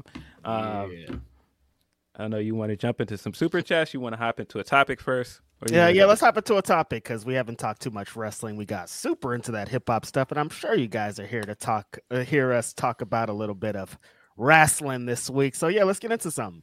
Um, I guess like the biggest news of the week is uh, NXT is moving to CW. Um, What? that's uh out of nowhere. Um, a lot to take in from this. Um, of course, the news dropped at first from PW Insider um, as a report, and then uh, WWE and CW uh, dropped a formal uh, announcement that yes, they will be moving next to next year. I believe it's in October Mm-hmm. um, to CW. Um, I think this this is a good move for NXT off bat. Like too. I think NXT NXT never really felt like a cable product to me, and it could be that I'm used to watching it on the network, and then I, I just feel like the move to USA never quite felt like it fit. Um, so I, I feel like this is good for them, and I think that they're going to be in more houses because of CW because it's a broadcast channel as opposed to um, cable. Um, so I think this is good for them. Yeah, with these uh backstage segments and skits, I think it fits perfectly being on CW, right? Isn't it like a great perfect crossover between the stuff with uh, Hanley Slapovich and I some of these names that they have on Hanley slap, like, yo. Hanley Slapovich is some of these names sound like they were from One Tree Hill, so them being on CW like hits super hard for me. No, I just honestly think it's a good change of uh Yeah. kind of change of scenery. It'll, add like a fresh coat of paint to NXT. It's a while away too, so they can establish a bunch, bunch of things. But uh, yeah, it's a it's interesting. I kind of feel how you feel, uh, Phil, when uh the NXT was on the network. Like that was one of the best shows in wrestling. Uh, the 2016, 20 like all that stuff was like crazy. And when they transitioned to USA, it didn't.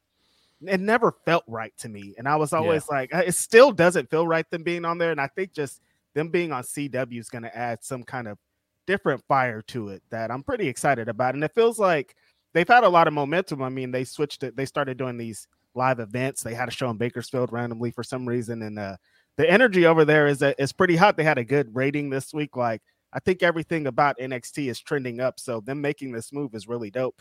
And as far like people get into like the oh, what about home? Somebody was like, oh, they they're in less homes or more homes or blah blah blah. It's like the way that people watch this stuff, they're gonna watch it no matter what. And I think probably I would say more people probably watch it on CW for some reason. I don't know why. It just feels like they will. They're definitely to be the most popular show on CW, like far away, if we're talking about ratings.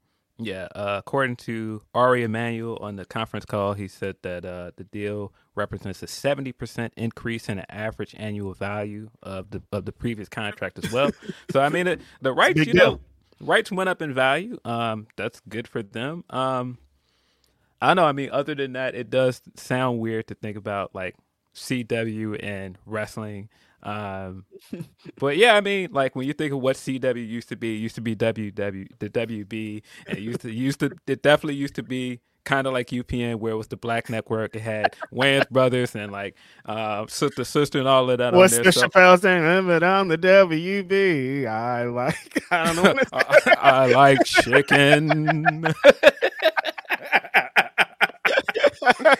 No, the WB, the Wayans brothers is like my favorite sitcom of all time. So like, it's synonymous with the. I used to pull up WB to watch the Wayans brothers. So yeah, they're not that anymore. They definitely transitioned. I'm gonna bring in this Bergav uh, tweet because it kind of connects to uh, super chat. Shout out to Bergav who says, "Happy Grabster Day." Regis NWA tweet was hilarious. Look. On the heels of WWE getting this monumental deal here on CW. We were hearing weeks ago, a couple months ago, about NWA Billy Corgan having this big. He said, I have a top 20, two top 20 networks are interested in NWA. And so recently we heard that CW possibly was going to be one of these networks, Phil. So NWA has a show last week, a week or two, two weeks ago, and they do a spot. I don't think we talked about it on this show we didn't. because why didn't. would we? We didn't talk about it. they was wilding on their show like why are you doing this in 2023 nobody we were all like sometimes we have like these viral we're gonna dunk on people moments where i'm like why are we doing this? But this time it's like this is warranted dude. Why are y'all what is this? This is stupid. So they did this wild thing where they did drugs on their uh their show and so apparently that's how they lost this CW deal and got the WWE the CW deal. Phil, how I know how we got here, but what? fumbling the bag over a possibly fake cocaine um, spot on your paper. If what if it's real? I hope it's fake. I don't. I don't even know how to get into it. What if it's real? But we'll, we'll just we'll just stay at it possibly being a fake cocaine um, spot on your on your pay per view. Um, and, and and I mean that spot looked crazy. Like That's like crazy, man. standing around a table doing coke just sounds crazy in wrestling in 2023. Um, this definitely feels like uh, when keeping it real goes wrong. Like sometimes, man, you ain't gotta you know have to. We don't got to, man. Like You ain't we- gotta do that, There's man. viral moments. There's different ways we could have been viral. I know what y'all are aiming for. Stupid what y'all are aiming for. That's it. Uh, yeah, but it definitely produced some great Twitter content. People making all of their jokes about uh, NWA. Mm-hmm. Um, we've seen Nick Aldis get his joke off as well with his IG post where he put uh, the Dokken uh, Into the Fire record over the announcement, which Love of it. course, if people don't don't remember, Into the Fire used to be the theme song for NWA Power. Um, so just in case you were wondering if all this felt away about NWA after you left there, uh, might might might feel away. I don't Just know. in case you're wondering if all this was petty, confirmed. I feel away. Uh, but yeah, some of this stuff was really really funny. Um, I don't know, man. Of course, this is more this is more lucrative for WWE to move to CW. Yeah, I do think NWA. The thing that they are missing is a television deal. The thing to get them in front of more audiences, and so this does suck for them. um, but we also to say the least. we also got the report that uh Tony got uh oh yeah, Tony possibly would have moved Ring of Honor there because he got a proposal to move there. I, of course, we don't know how, like, you know how Real. how structured it was or how real this was. It seems like somebody tried to approach him at a show about it. Uh, but so yeah, this it seems like CW was trying to get wrestling on their channel in some way because they reached out to more than one person. Which Again, is don't- wild to think about. Well, and what I think WoW was on there. Uh, Women's Wrestling was on there for a while too. Yeah, I believe it's still on there. Still? there. Isn't it? Uh, uh, did it move to CBS or is it still there? Uh, if they're still on there, that's kind of wild. That them them having two different wrestling programs. We Yeah, have to uh, look that up. I have to look into that. But but it, it just seemed it just goes to show that what's going on with other stations like TNT and TBS where they just want cheap content and they just want like Yep. content that runs year round.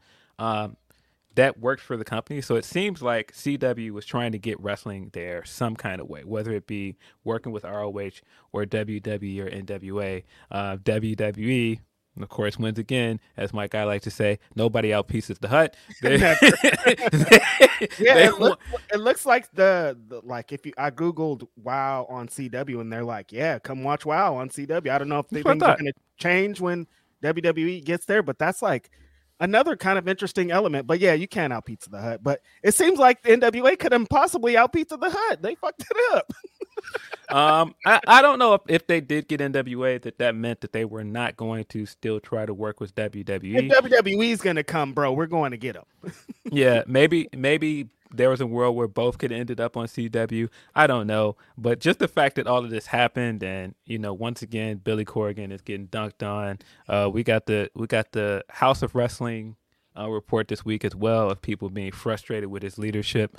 Um, I don't know how true that is, but not a great work, not a great week for NWA. Ah, tough, a bunch of tough ones, but it's like, like Bergov said, I, you know, I said it.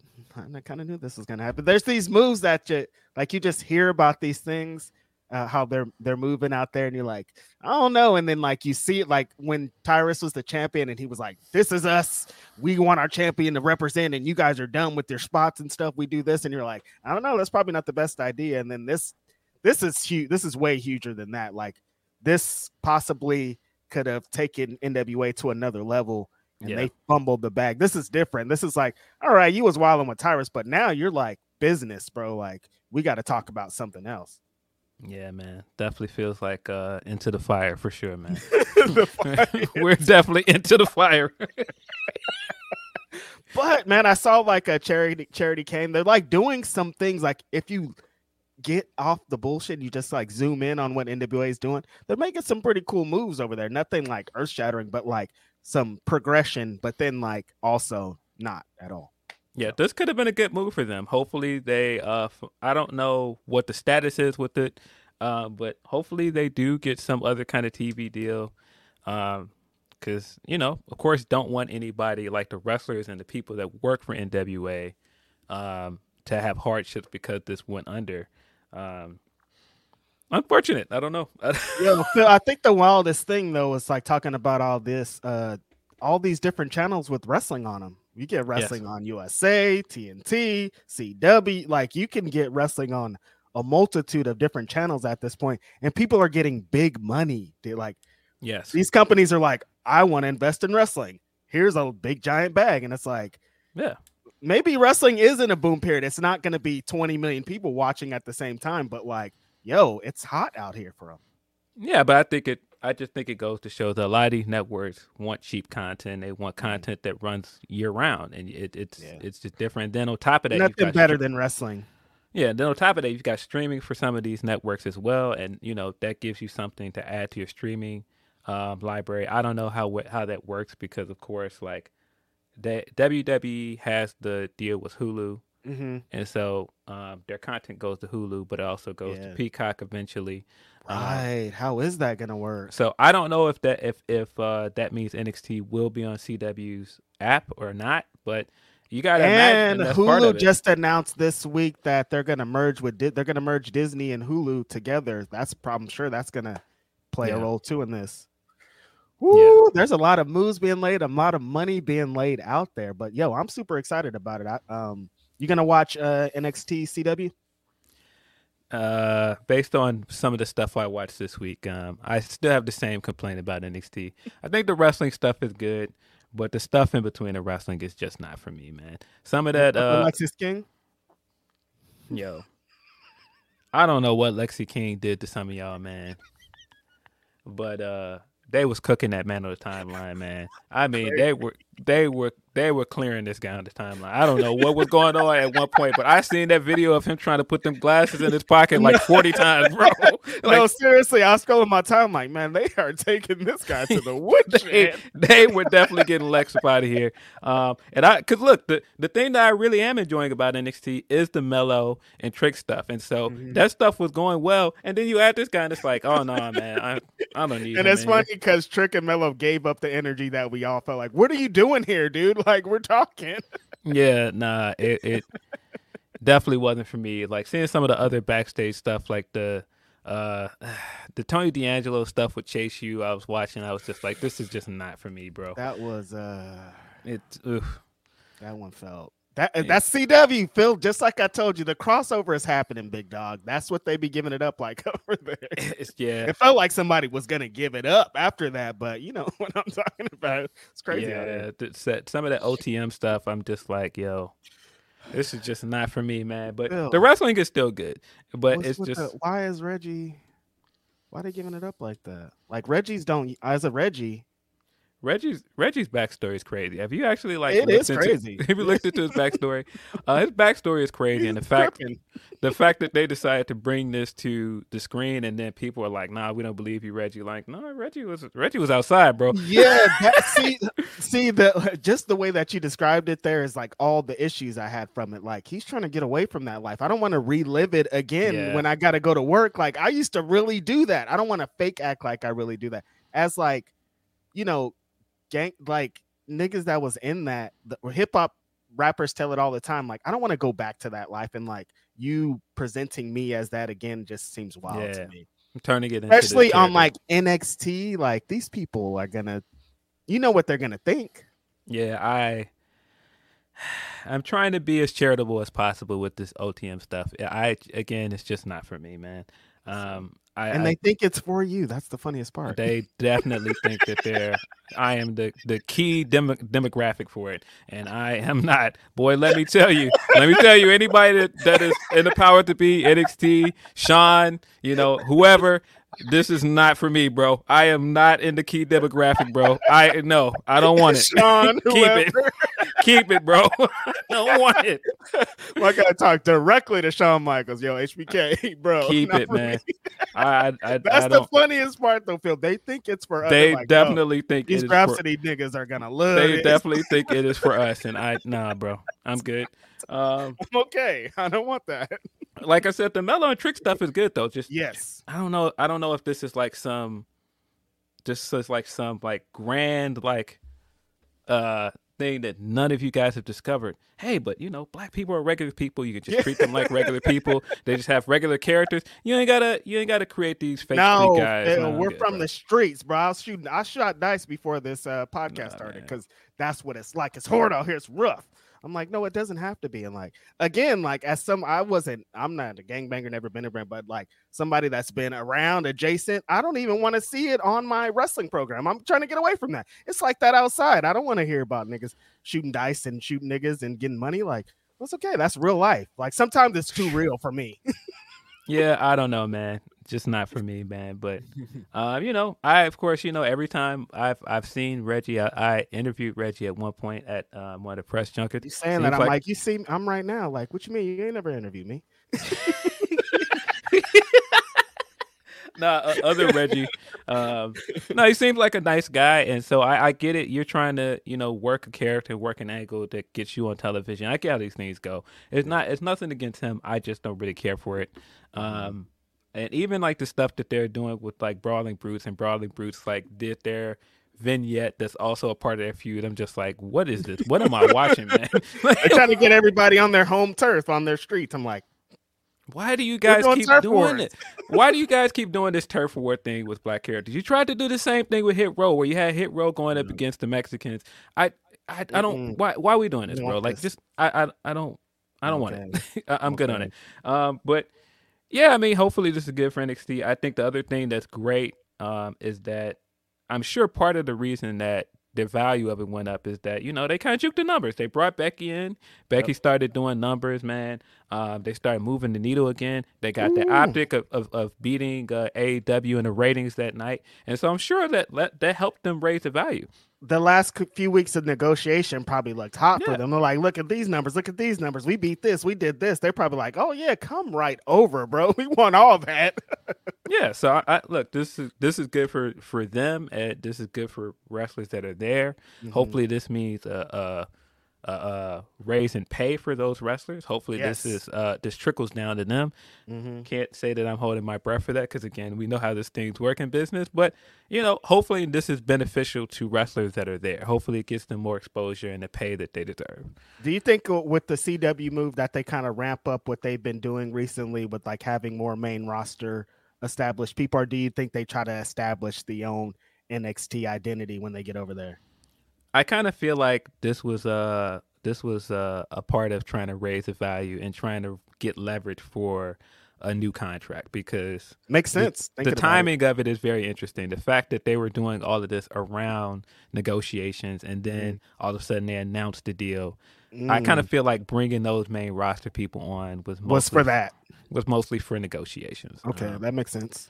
I could be wrong, um, but I mean, Thinking about it though, the timelines really do line up. I'm like, let's have Yeah. Becky as she comes in, she's the champion, she's the main event, and she's all this, and we have all these main roster stars, and we so happily to run into this AEW Tuesday title thing, and like all the momentum just happen to keep going into to their side. So yeah, I could see it like. So you think they will kind of establish their own identity when they Yeah, we'll I get think- more of like what NXT is supposed to be, not like the main roster. Thing. I think I think they kind of have to. I can see it being still presented as kind of a third brand, but I don't think we're going to see like this um, flood of main roster people being there every week like we've just seen recently. I think part Mm-hmm. of this is you know to get you know get negotiations and to get the Right. contract they wanted, um, and it worked. So know, It worked.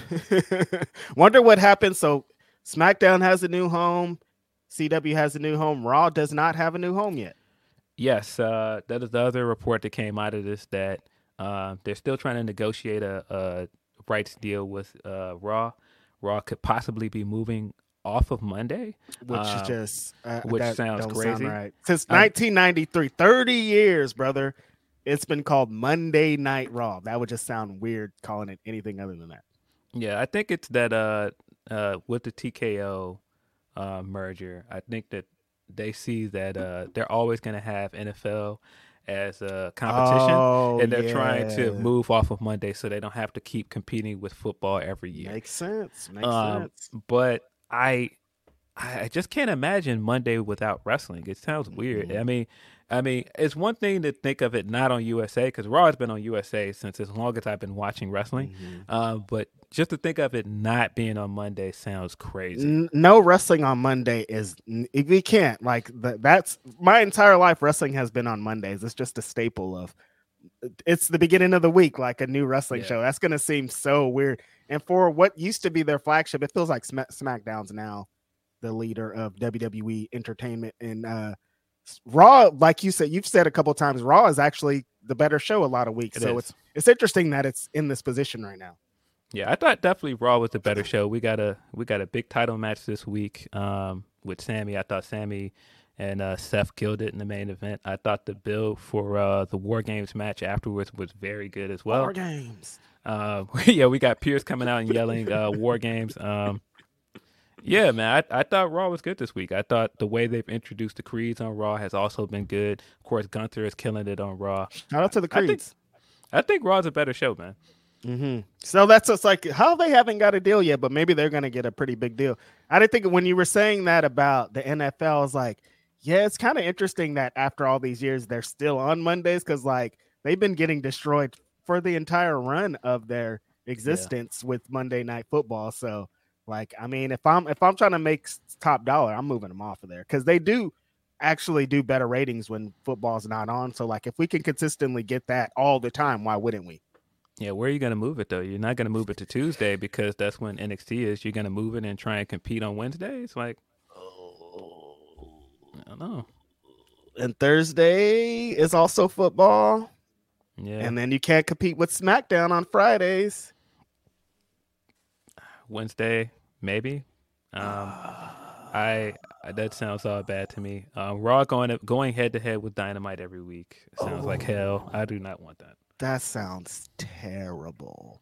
Like people probably are like, oh, oh, no, I don't want when Wednesday Wednesday, Night Night War. No, I don't. Uh, uh no Yeah. way. But what I mean, realistically, where do they go with that scenario? It's gonna be interesting to see. Um, of course, we also got that report this week that uh, those guys backstage are feeling pretty good about how um, NXT won the ratings war on Title Tuesday, and they think that uh, NXT is going to consistently outdraw um, Dynamite once they make the move to CW. No, we shall see. You know, the five heartbeat line. You know, we shall see. That's pretty hefty. I mean, good shot. What else? What are they supposed to say? Like, oh no, we're gonna do okay. Like, no, we about to cook these niggas every week. Watch it. Absolutely. um, but yeah, I don't think it's a bad thing. I saw some people that were trying to spin this and make it seem like um, this is bad. I think it's good for NXT. How could Uh, it possibly be bad? I, I think. I mean, uh, on. I mean, even if you just look on the surface, like a seventy percent um, raise in value, man. th- That's pretty good. Like that. If you're telling me that this show that went from being a network exclusive now has value to uh, networks, that's pretty good. any show that adds value to a network, we're talking different stuff, and like Yeah. our little uh, Twitter numbers aren't the same as a network No. being like, we want you to come and lead our network Yeah, that's the other with thing. your I- third brand. That's the other thing. I keep having to tell people like Twitter Twitter isn't a good barometer for what's going on in the world. It's such a small part of the audience, man. Like what you think on Twitter is just not it's not what's really the conversation among other people because there's so many people that don't pay attention to any of that stuff. and I just uh, saw it in sight. People are still attacking me on my Twitter because last night I went to uh, the AEW Rampage and uh, Collision taping, and they're playing a video at the beginning. Phil, like uh, first, I've been to wrestling shows for the last probably ten years, and before the show, people woo. But let's establish, none of those people are wooing because they want Ric Flair there. People woo at the beginning of wrestling shows because they want somebody to participate with them. They want to sound cool. Like it's just a wrestling. It, Yeah. It's it goes with the wrestling shows. Those people aren't saying, Phil, we want Ric Flair. We want Ric Flair. That's not what wooing at the beginning beginning of a wrestling show is. Yesterday, though, they played a video, blah blah blah. I think they're talking about World's End or some some some Ric Flair, and people cheered and wooed. It wasn't like when they woo at the beginning. It was like people were like, "We're excited to see Ric Flair," and I was like, "This is," and it was a lot of people. We're in Oakland, like it wasn't like one person was like, "I love Ric Flair." It was like everybody was Oakland. like, everybody was like, "Ric Flair, we love him!" Woo! Like it, and it, and it is- continued to happen, and I was like, different that's crowd, man. super interesting, man, because Twitter told me this is the worst idea they've ever had. And for you know, I, I wasn't super excited about it, but there are a legion of fans, Phil, that don't feel that way. They see Ric Flair, the nature boy, the nigga that be chopping and putting people in the figure four. That's all that they see, you know? No, no. Ric Flair is one of the most famous wrestlers in the world, Mm-hmm. and you know some people that don't pay attention to any of the internet discourse and don't know about all the allegations. Like you also got to realize Dark Side of the Ring is inside like the hardcore wrestling bubble. A lot of casual fans don't know, and even if they, even if they know about the allegations, to them, he's still Ric Flair. Like Ric so. Flair. He's still. I, I've never felt like he's not still popular among some fans, especially casual fans. Casual fans like Ric Flair, man. Mm-hmm. They do. and they're they going to still be excited to see him at shows, like regardless of what it is. So, I, don't get- know how many times I've heard. What do, I can't wait till Ric Flair and Jay Lethal, Black Machismo square off, and I'm like, people don't like a lot of the the narrative is people don't like either one of the either one of these guys, but On there the are internet. a legion of fans that would love to see that interaction.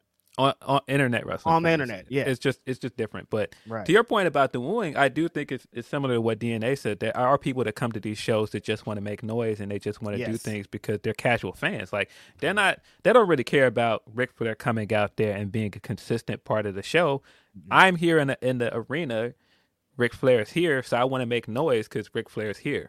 Mm-hmm. Um, and I think it's the same way with people that are excited to see him at shows. It's like, yo, I'm getting to go to shows and see Ric Flair. Like even when you think about it this way, um, how many people that are going to these AEW shows maybe never saw Ric Flair in person, and this is their first Hell chance to see of him. them, yeah, a And lot. so they're just looking at it like, nah, it's Ric Flair. I'm excited to see Mm-hmm. Ric Flair, um, and which is, look, which is fine. I don't, I'm not knocking it. I personally don't need to I'm see chill. I'm I'm okay. So, and I've always I've always said that my opinion of them signing him and bringing him in is just my opinion. I That's don't it. need to see him, but I of course don't speak for everyone. There's a bunch of wrestlers that I'm like, I don't want to see that, but it, the whole company and wrestling in general ain't just for me. Like, there's a whole a whole bunch of people that want to see stuff that I don't want to see, and I'm fine with that.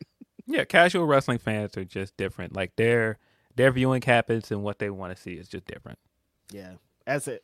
It was a pretty interesting show, though. I sat behind some young Latino fans, and uh, they were hyped for Komander and Vikingo, and it was just dope to see. Like, I mean, it's Yeah. California, so you know we love our our Mexicans and our lucha libre, and so uh, every time there's lucha, and there's also a, um they taped uh I don't know if this is it's not saying what the match was Andrade versus Daniel Garcia for uh Collision tonight that banged. Mm. And like to see Mexican wrestlers in California is always great, but like seeing their act their interactions to Vikingo and Komander doing flips and shit is like, man, I love pro wrestling. yeah, nah. so great. Seeing uh, seeing luchadores out on the west side is just totally different. That's why when Mm-hmm. Impact comes here and they have the lucha wrestlers, man. They ramp it up. Impact is like, we got a whole lucha show for you. I mean, even like seeing um seeing the Lucha Bros win it all out and just how loud that audience was because it's a big Latino Latina Mm-hmm. um fan base here, man. Yeah. That's funny. I that like there's so many parallels between Oakland and Chicago. Like before we were friends and knew about this, I knew, but like there's even more like as we like I didn't know there was such a huge Latino population there. Like it's almost kind of the when I felt when I was in Chicago, I like really felt vibes of being at home. It's like it's crazy. Let's get into a few super chats before we move forward. Uh Gaming from Canada says Thought I'd show love. Have a great pod, and everyone have a good day. Thanks, Gaming from Canada. Appreciate, Appreciate that. you. Uh, Van Twinblade, our friend, says in eight days, Tootie Lynn will be the new Alpha One uh, Gravity Champ. She will pin Rohit for the second time. Last time was a Midwest Territory belt match. Yeah, Alpha One is back. That is definitely Yes. one of those big news that came news. That's some of the big news that came out. Um, Be uh, black. Ethan Ethan Page. I don't know why we want to put S's on the end of things, man. I don't know why we want to do that. It's already an S on the end of news. it's already bro. an S. So I just I don't know why we want to do that. Shit. Um, you are so funny. I'm going to Sonics. I'm like, I don't think there's an S on there's the no. S on the end of it, man. Joe Joe Buddens. His name is Joe Budden. It's not Joe Buddens. His name is Joe Budden. Um, shout out to uh Van Twinblade. Shout out to Glory Pro. Check out Glory Pro Ascend. They have a weekly show. They broadcast a lot of it on Twitter and on their YouTube page. So check that out. Uh Bragrav with another super chat. Shout out to Bragrav says, I was just watching the punk return in 2021 and it made me feel all nostalgic. It's so sad how it all fell apart within two years. I wish things were better. Man, that first dance, you were there. That is like in wrestling history as like one of the best. Everything about it was just like perfect, man. Like I can't believe we went from that to wherever we are now.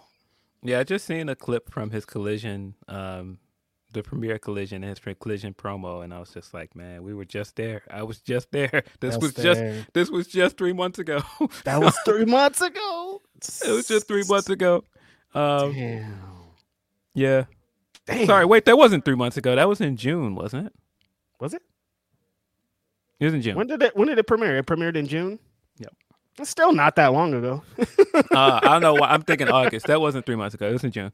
Uh, but still, that wasn't that long ago. Uh, Mm-hmm. But yeah, nah. I mean, looking, you still got the memories. You can still go look up the clips. You can still go find this stuff. Uh, I don't know, and I, I don't think this guy's done with wrestling. Just a No. hunch.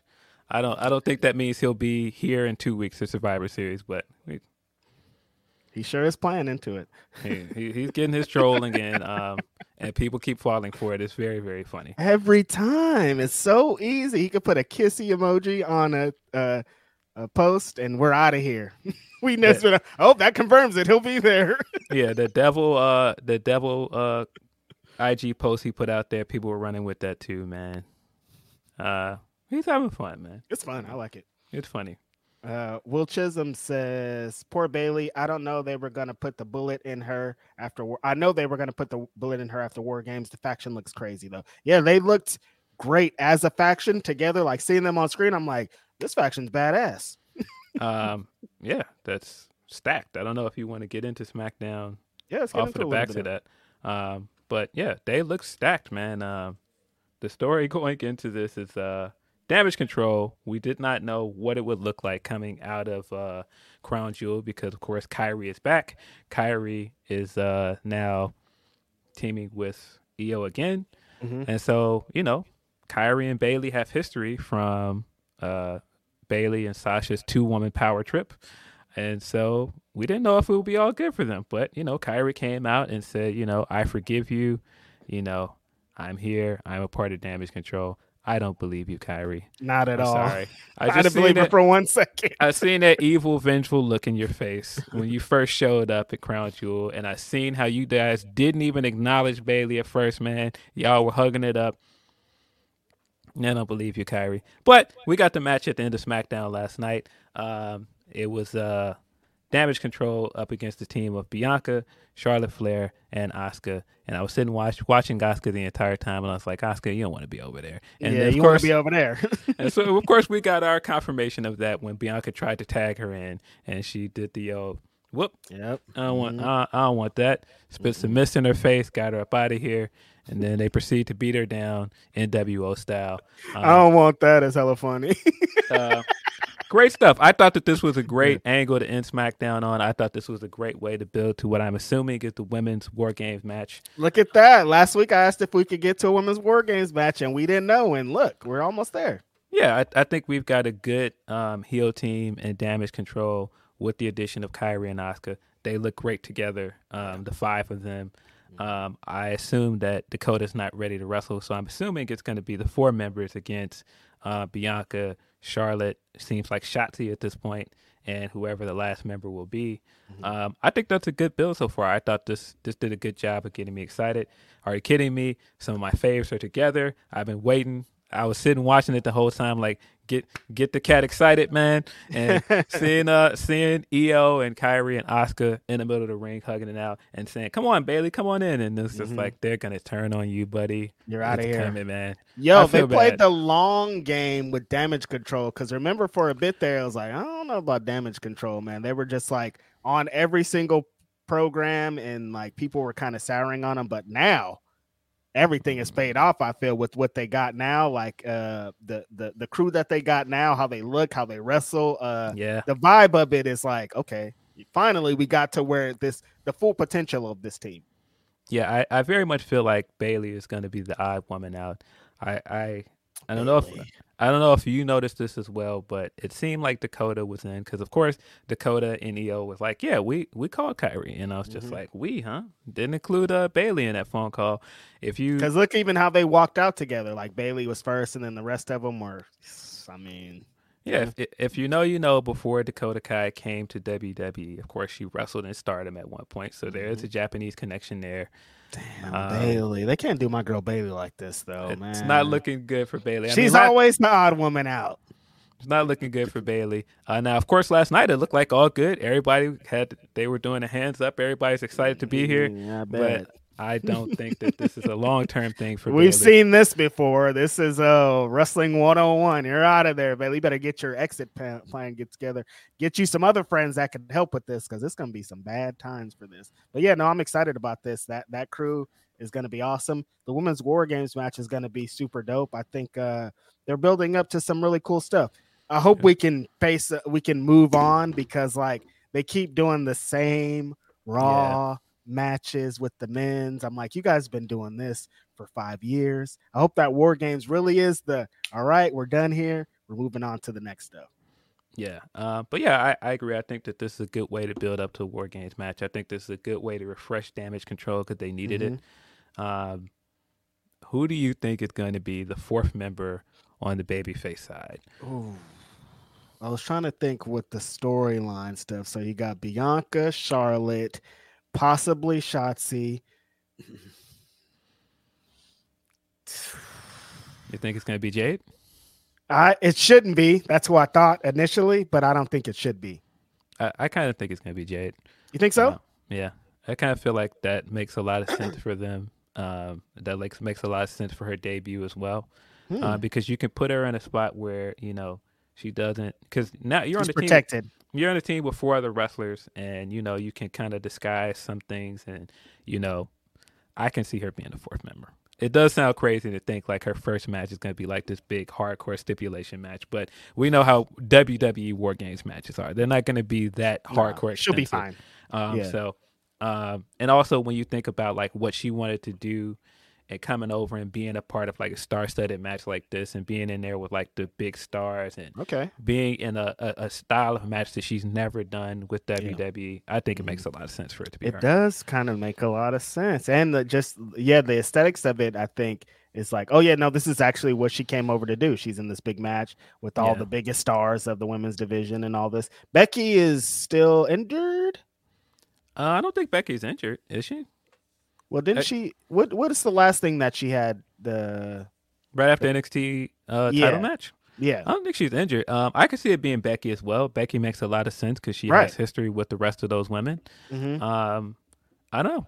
I mean, Um, you know, it's big WWE match. Who else to you know? It's the big Yeah. star. Put put put the man in there. Yeah, Becky was in the War Games match last year as well, so it makes sense. She was also on the babyface team last year, so Yeah. maybe I don't know. Um, but yeah, I'm definitely more excited for the War Games match than I was coming in. I I wasn't sure if they were going to do a women's War Games match. Mm-hmm. Definitely glad they are going to pull the trigger on that. Um, so yeah, off to the races. Um, I'm in. I'm in to see where the storyline goes. Hey, Survivor Series is stacking up, brother. At the end of that, y'all could have a pretty uh pretty wild night out there if uh, your homeboy shows up. Yeah, I, I will be a Survivor Series, so hopefully it's a good show. But um, I do You going not to think, the uh, press conference? Uh, maybe they haven't won. Match of the year, Phil. Match of the year. That's all I want you to say if you go in. Yeah. Um, mm. Ba- ba- hey, hey Bayley, have you tried Harold's yet? Like, what are your thoughts on Harold, on on mild sauce, man? That's gonna be my that's gonna be my question. I could really hear that being said in there. Oh man, about to be silly. Anything else from SmackDown that you liked? I saw the uh uh they they paid off the Santos Escobar and Rey Mysterios. He finally is out of the LWO. It seems Carlito came in as the ops and was like, "Hey, nah, hey." Carly, yo, Carlito came in hating hard on my man. He, was- he was like, "Get this! You see what this guy did? Get him the fuck out of here!" He said, "No, nah, Rey. I see what you're celebrating. I feel you, but nah, homeboy. Nah, I don't play that. Run the tape." He came in there with his DNA flow, like, "Nah, bro, get him the fuck out of here, bro." I see what he was doing, man. And Get- Santos was like, "Wait, hold up, wait a second, man. Like, what's going on here? Like, I didn't know that I was being watched back here. I thought I was doing my thing. Paid it off. Beat up Rey Mysterio. I'm so look. Listen, when it was happening, Phil, I talked about it." Maybe last week on this podcast. I'm tired of seeing Rey Mysterio get turned on. He's just trying to be the greatest cruiserweight wrestler of all time, impart his wisdom, show you the 619, and every single time they get him behind his back. What does he do to deserve this, Phil? Um, Yeah, I mean, look, it does have a very similar build. I mean, even when he um even when he did the spot on the stairs, I immediately thought of the Seth feud where he did the eye thing on the few, on the stairs as well. I'm like, why, Why keep this- doing this? Why does this keep happening to you, man? Uh, but yeah, I'm like, listen, I'm here for it because again, Santos is a heel. I think that's Yes. the move, buddy. I All in. immediately. I immediately tweeted Escobar season has begun. We are Yeah. back, man. Um, I got a few refer- references off like that when um, somebody uh, was uh, was like, "Man, Kairi's back. Bring back the glutes." I was like, "Yes, unleash the flutes on him, Guru. We are back, baby. Kabuki Warriors forever, man." Two in a row. That's hard. That's hard. you know, I'm still mad, saying the Escobar season. Listen, I know that it's one of the most beloved wrestling promo packages in history, but the Miz fucked up Hate Me Now. That could have been any other wrestler in the world, and I would share it every day. But for it to be that with the Miz attached to it, I hate it. I don't know if this is a hot take, but I'm not a big fan of that song. I, I'm not a big fan of "Hate Me Now." I mean, it's like if if we're we're choosing the like the Nas songs, like it's way down there. But I Yeah. mean, like kind of the sound and what it represents. Yeah, I mean, for mm, that time Yeah. period, yeah, but I wasn't. But still, not Now the. Miz, man. Yeah, nah, we didn't need Miz to get to hate me down. And yeah, that was kind of crazy, but But I feel you honestly when I listen to that album, I sometimes skip hate me now for keeping it a, a thousand. which album is that on? Is that Nastradamus? I think that's on I Am. Is it I Am or Nastradamus? I think it's on Nastradamus. Mm. No, I think it's on I Am. Sure. Yeah. Yeah. Because it came out in 99. Remember that controversy when they shot the video and then Puff ran up and then, like, they were supposed to show the video and they were like, yo, we don't know if we should show this. Puff is really mad. And that was a wild time. Um, but yeah, Santos Escobar, I think, um, is like Yeah. the future of this business. Like, I don't think they understand what they got, and I'm glad that they're shifting to heel because smiling Santos Escobar didn't really hit that hard man. for me. I, am ready to get back to it. Everybody in the chat is saying it is on I am. So I am, yeah. Yeah, Nastradamus is uh is uh Nastradamus, of course, and Oh Me. Terrible album. Hate that album. When you owe me came out, woo, they was getting Nas all the way out of here. trash, and I've I've seen people to this day defend Oh Me and go, nah, it was going off in the club. It was, but Listen, I, I couldn't Phil, stand Oh Me. I went to. Funny enough, they keep talking about this woman, uh, Nas and Lauryn Hill. I went to their show a couple of years ago. Funny they say that. time? Lauryn Hill was right on time. She was not late. So everybody talks about Wow. that. Like, when I saw Lauryn Hill, she came and did her set and left, and there was no time in between. But it was a lot of, of course, it's a Lauryn Hill concert. A lot of fine aunties out there. When you owe me went off, hey, Boom, It was loud. Boom, whoop. it was boom, loud. boom, boom. Them aunties was going crazy. Say what's your price? Uh huh. What a trash record. I'm sorry, man. I hate that. record is so trash, man. Shackles on your feet. Nah, I hate Omi, man. I'm sure there gonna be people in the Uh-huh, chat a that listen that like, nah, Omi is a Omi is a bop. Like, nah, bro, I hate that record, bro. it's just like we talked about with Sunshine. It's like these are the greatest rappers of all time, and when you talk, when you compare them to these records, these records are trash. Yeah, couldn't stand Omi. Um, you think of like one mic and uh and uh, I gave you power and all this stuff, and then like also you owe me, and you're like, what was nah, you doing? bro. Nah, man. It's like we can when we can blatantly see you trying to cross over or make one of those hits. We're like, I can see right through this, dude. This is nasty. Nah, you know, you owe Nas. you owe me. nah, bro. Get out of here, Ginuwine. Ginuwine wasn't getting this shit off though. Ginuwine dancing in the video. What a boy, what a corny, what a corny video and record, bro. I'm you sorry. made Illmatic, dude. What are we doing here? Nobody was like Nas, and that's the issue. Is everybody was like, "Yes, do it. You'll make a gazillion dollars." But it's like he doesn't need to do this at this point, man. That's why Hov was getting him out of here. Like he was giving everybody fuel, and then Hov was like, "Oh, this nigga's whack." Luckily, that all that then Stillmatic happened, so like things changed. So Yeah, uh, yeah, not a big fan of that record. Not not Timbaland's best, not Ginuwine's best, definitely not Nas' best. they could have all done something better, but. You know, when you're trying to get some coochie, like uh, you got to have one of them records. Nah. That's what it is, Phil. When all your when he was going to a shows and it was filled with dusty hip hop heads, and he was like, "I gotta get something for the ladies." This is- nah, nah, is bro. You, you you owe Nas, you owe Timbaland, you owe me.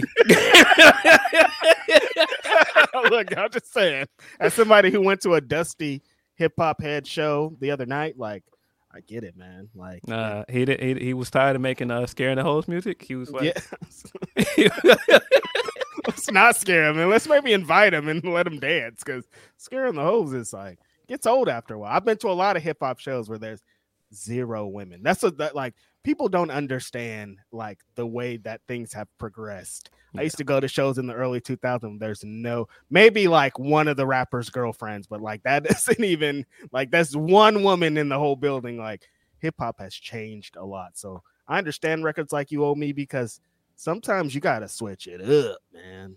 yeah, Nastradamus is just uh definitely the weakest album in his catalog for sure. Definitely. I don't know. I don't know. There's like I never really bumped the N one, the one with the big the the one he was Controversy? sing- Yeah, I didn't. Uh, not didn't really hit for me. It was, it was, uh, it's still not as bad as um as Nastradamus in my point. You know, Yeah. Nastradamus is a bad album. It's it's a bad album. It's okay. Okay. I'll, I'll take it. I'll take I mean, it. you gotta think of what it came afterwards, man. Like he he made three albums that was like uh, you know Fire. To, to, to quote uh, uh, Hov, one was eh, the other was Illmatic, you know.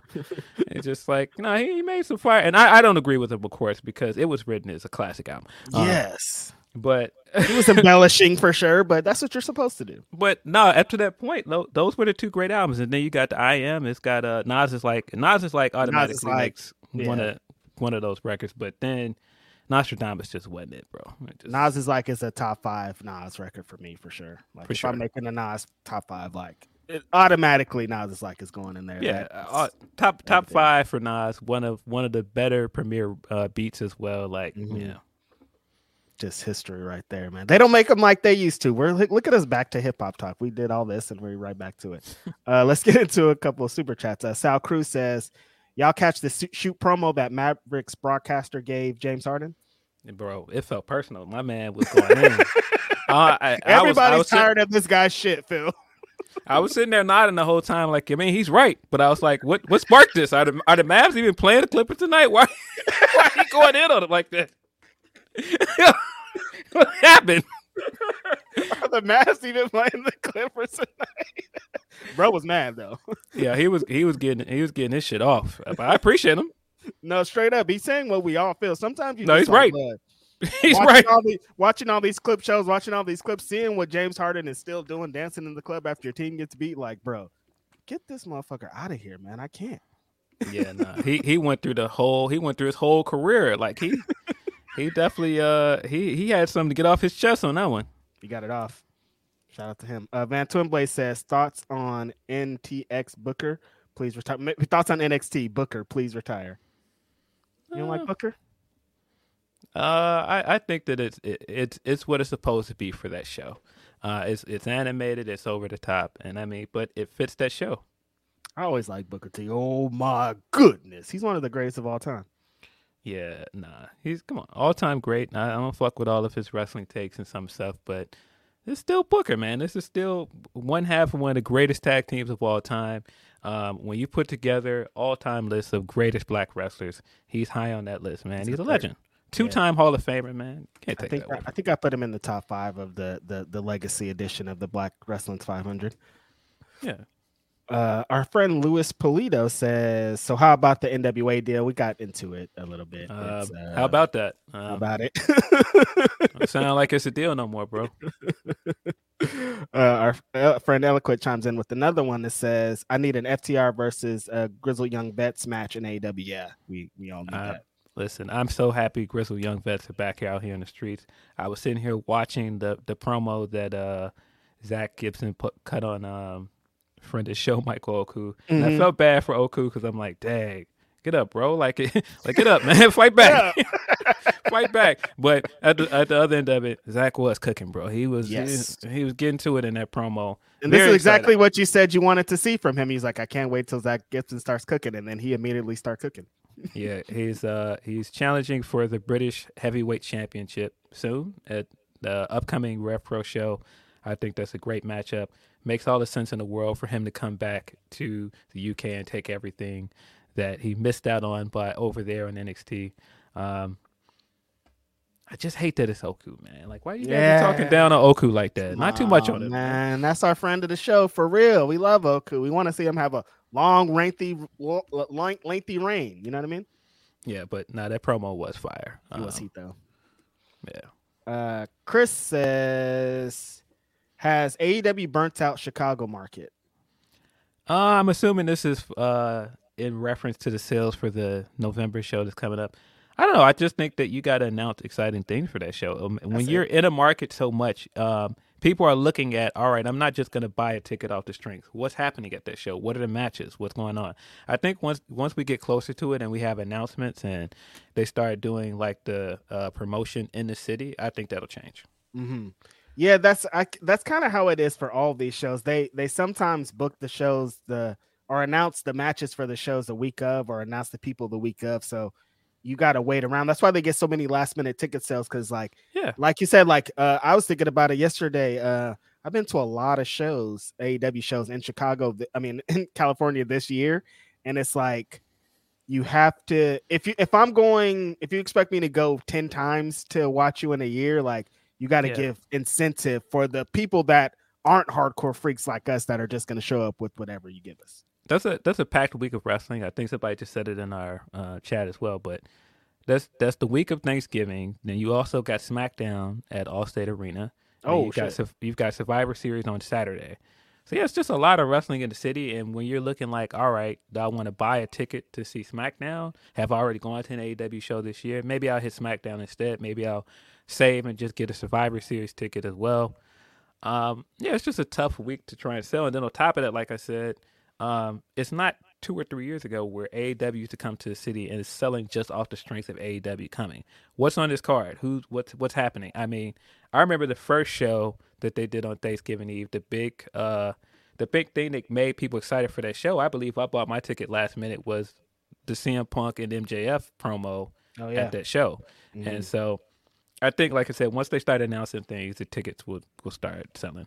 And they've been doing a really good job of doing promotion in cities. Um, we just seen our guy Swerve doing the promotion in city, which was very fun. Swerve's house. Uh, yeah, him and, and the uh, the baseball mascot behind him when he was trying to promote the show as well, which was also really funny, man. yeah, all of Uh, it has been hilarious. But yeah, I think they've also they've been ramping up doing you know promotion local promotions. So I think Yep. that's going to change as well. Hmm And Chicago is Chicago. They're gonna come. If Yeah. you could convince them with a good match the day before, they'll show up. Yeah, yeah, I, I'll be there. So. Uh, Devil Kazuya 27 is being a disgusting sicko, saying, "Who will Big Show pin? Who will Big Show pin? Hobbs, Ozzy, or Brian Cage?" Um, Ozzy, is he talking about uh Fletcher, Kyle Fletcher? Yeah. Mhm. Um, yeah, I would like to hope the Big Show is not not getting the the win for his team in that match. Um, With a team with Kenny Omega and Kota Ibushi, and if Big Show ends up pinning somebody, Phil, I'm coming to Chicago and we're gonna go and fight has, somebody. has, has it been explained why Brian Cage is in this match? Uh, Prince Nana is loaning him to Don Callis for money. Okay. Um, I just don't know why this match is happening, but yeah, I, I don't want to get into that. Uh, I mm, what a what a weird hodgepodge mix of of wrestlers for this match. I just don't really get it, but mm, no, no. Big Show ain't pinning nobody. He's out of here. This is the last time you're ever going to see the Big Show. He's done. And when he gets in with the big homie, he, you're going to get it, Big Show. Watch Collision tonight, and you guys will get a little bit extra on it. Gonna get the big Um, spine buster. Mm. Oh, but Oh. also Big Show. I seen him walking down to the ring, and I'm like, brother.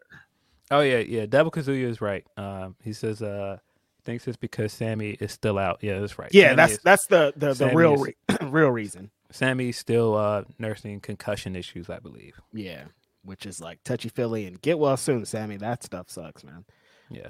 Uh, Will Chisholm says, you know, Triple H got Kairi and IYO talking to Giulia, saying it's safe over here. that 78 year old man finna be done. Yeah, that was that was another one of the big news stories this week is that uh-huh. WWE is interested in Giulia, which I don't think is news because I think that they've been interested in her for a while. yeah, There's a- something that's like, duh. Yeah, they I, I feel like she's just she just makes a lot of sense there. I just think if she signs anywhere in the US and she believe me, buddy, she is destined to be in the U.S. eventually. She's just too big of a star. It's gonna happen. Um, I just think she makes a lot of sense for WWE for their market, the the wrestlers that they sign. She's gonna be there. Um, I, I just a hunch. Of course, I don't know anything for sure, but No. it just it just seems inevitable at this point. Uh, but yeah, when that report came out and people were saying, "Oh, she's going to report to the performance center," I'm just like, "Well, she can't report to the for- performance center. She's still in a contract. Uh, I believe she's still signed into 2024. But next year, um, I could definitely see her ending up in. WWE. Mm, definitely. They're gonna throw a big, big, big, big, big bag at her. It's gonna be looking crazy over there in WWE very soon with their their roster of women. Uh, Chris also says, I feel like AEW needs more pay per view locations. Every year seems like they burn those markets out going to the same places for pay per views. And also, they all it, it's I don't know what kind of coordination, but it's always legit. Like there'll be like a WWE show, and then three weeks later there's an AEW show in the same market. Like Yeah. they'll be in Texas at the same time. It's like I don't know how this is happening, but you guys need to somebody needs to work together because if you're trying to get me to go to two wrestling shows in the same month, I'm a sicko. I'm gonna do it, but a lot of people aren't gonna do Yeah. that, and that's like the market is being cornered. I don't know how they could coordinate that. I don't know if they're doing it on purpose. I don't know what it is, but they gotta change that up. Um, well, you know what it is. It's competition. Like if, if you've got a show here a few weeks later, then I'm gonna have a show here. Come come to my show instead of buying tickets to the other show. Uh, So I I mean, it is what it is. But uh, I, I think we're going to see more of that with more pay per views. Um, I Mhm. think that some of the shows are going to always be where they're at. Like All Out's going to be in Chicago. All In, of course, is going to be in London. Uh, Double or Less is probably always going to be in Vegas. But Yeah. now that you have five more pay per views, you ha- you can switch those spots up.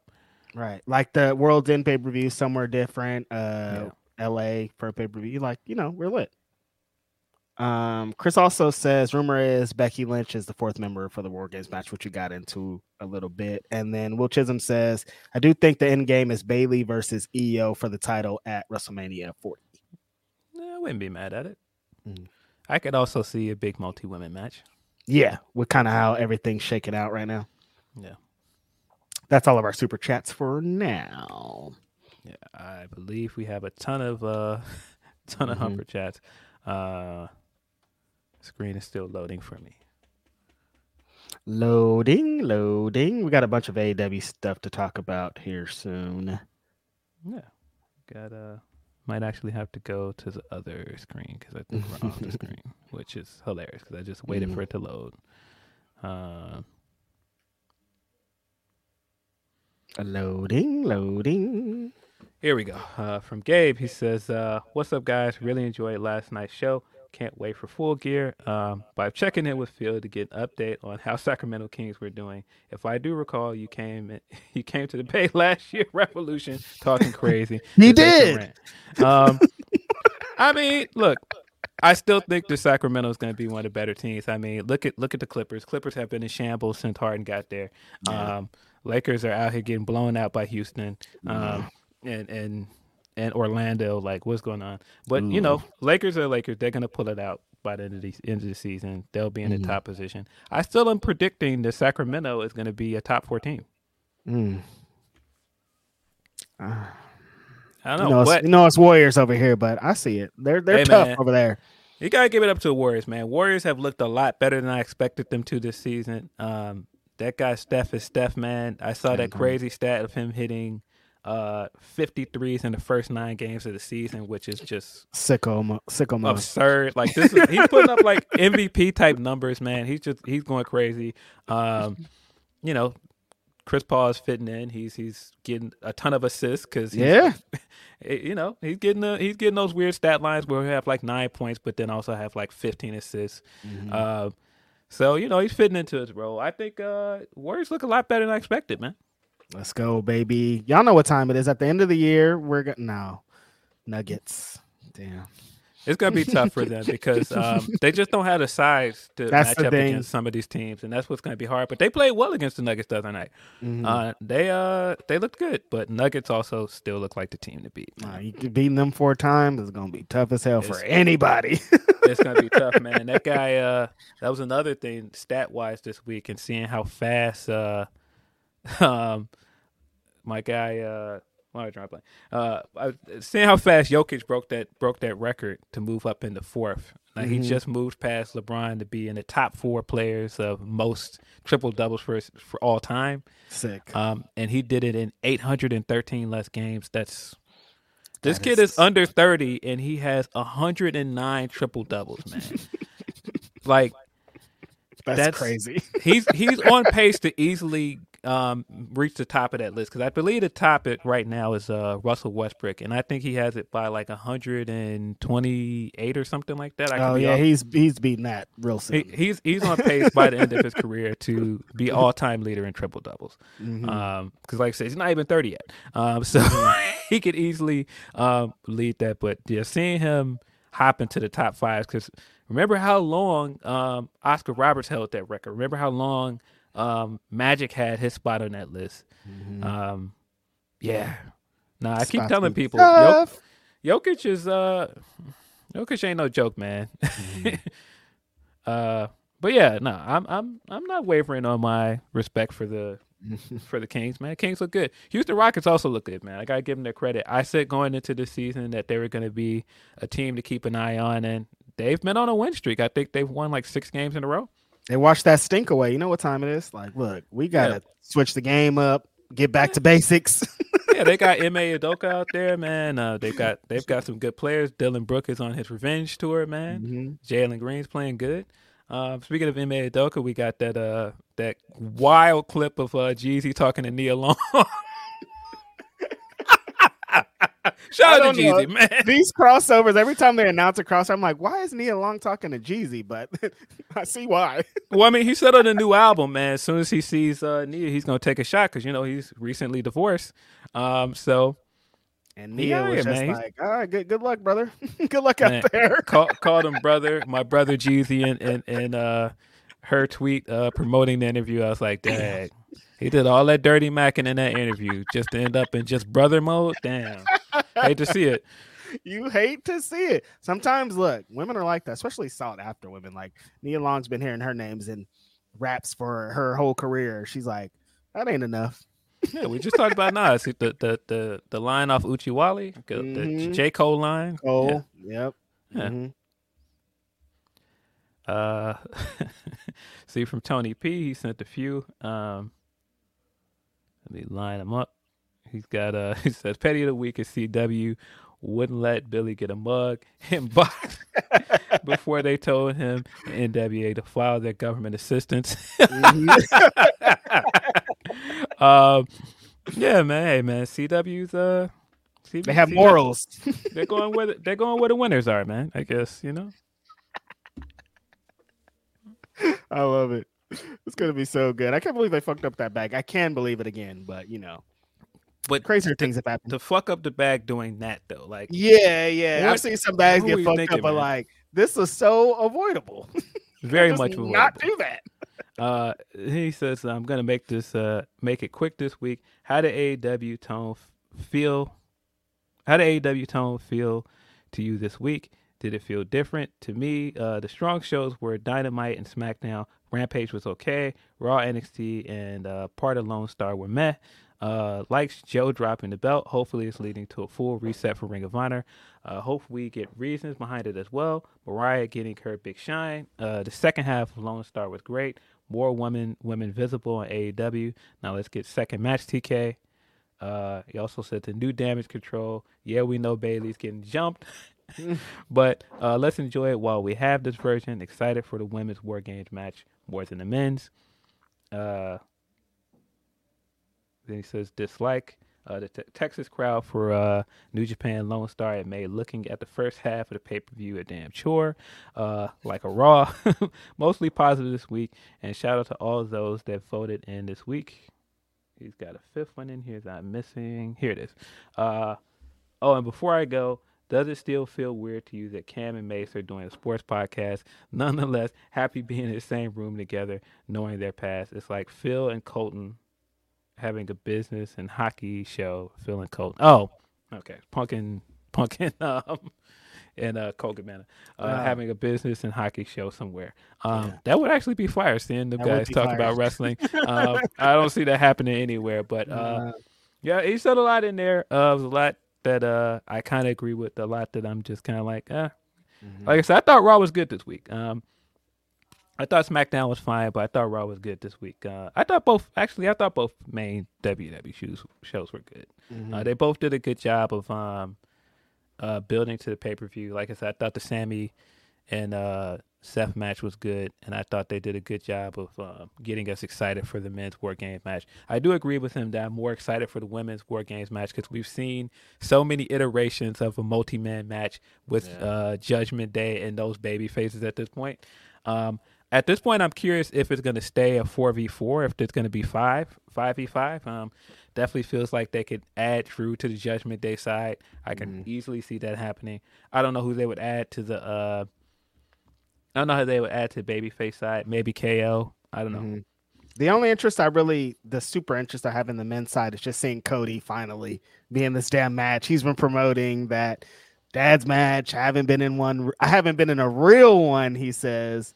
So, like, yeah, just kind of seeing what he does in that element, I think is the most intriguing about it. Yeah, that he's uh, front and center on the poster. That that poster is hilarious to me. He's got the army. So funny. He's got the army makeup and he's coming up out of the water. Um, yeah, man, I'm I'm excited for a Survivor Series. I think it's gonna be a good show. Um, uh, of course, they've also um, teased out who is gonna be the fifth baby. Some people are saying it could be Orton. Mm. I know. I could see it. I guess so. They they've been reports of Orton training there, so that would get a super huge pop for sure. Yeah, but the, the big thing he talks about out of there is the Samoa Joe um, title situation. Some people were very, very upset about this. Uh, Mm-hmm. I I think it makes sense. I, I think I think that people are upset about this. It's gonna be it's gonna be fine in a few months. I definitely feel like this, if anything, um, raises the percentage on me thinking he's gonna win that title by the end of the year. I think Samoa Joe is gonna be the guy that beats MJF, and I think that's why he dropped the belt. Mm. Um, so I'm fine with it. And I also don't think that like he's doing anything particularly new with the ROH title. You could add, give that belt to somebody new and have them have a reign with it.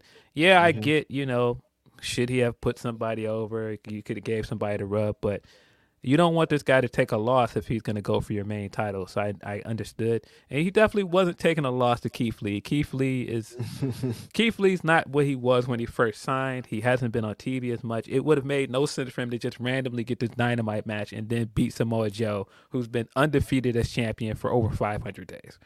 There's some people are making the argument: what if he lost it in a multi-man match? Yeah, I can see that, but I mean, I'm fine with him dropping the belt this way. You can do a tournament or something. Um, I don't think it's that big of a deal. I think people that are upset about it have not come to have not come to the conclusion that Ring of Honor is kind of in the mud, like we've already to the conclusion a long time ago. so I was just kind of like, uh, I mean, this is what the status of Ring of Honor is, man. Um, like, I mean, like, like other than Athena, Athena's pretty much carrying that show, but like, even look at the state of the tag belts. Like, That shit got me good. Listen, initially, as somebody who's invested has to review Ring of Honor, I was like, I guess they just don't care about us. But that uh, I, they've been telling me that they don't care about me for a while. do do do do do do do do do do do do do do do do do do do. All I want to say is that they don't really care about us. Straight up, they told me a bunch of times they don't care about us, and so like now I'm like, all right, who cares? Like well, nothing's gonna that doesn't do anything for anybody. It makes Samoa Joe look good. He's a badass who held the belt for Yeah. 574 days. Nobody could beat him, so he vacated it. In storyline purposes, if I give up this championship, I, all my focus is on MJF. I don't have to Yeah. think about contenders over here. I don't have to think about showing up to ROH TV. I don't have to think about anything attached to that. I'm trying to get MJF and I want zero distractions. So here's this belt.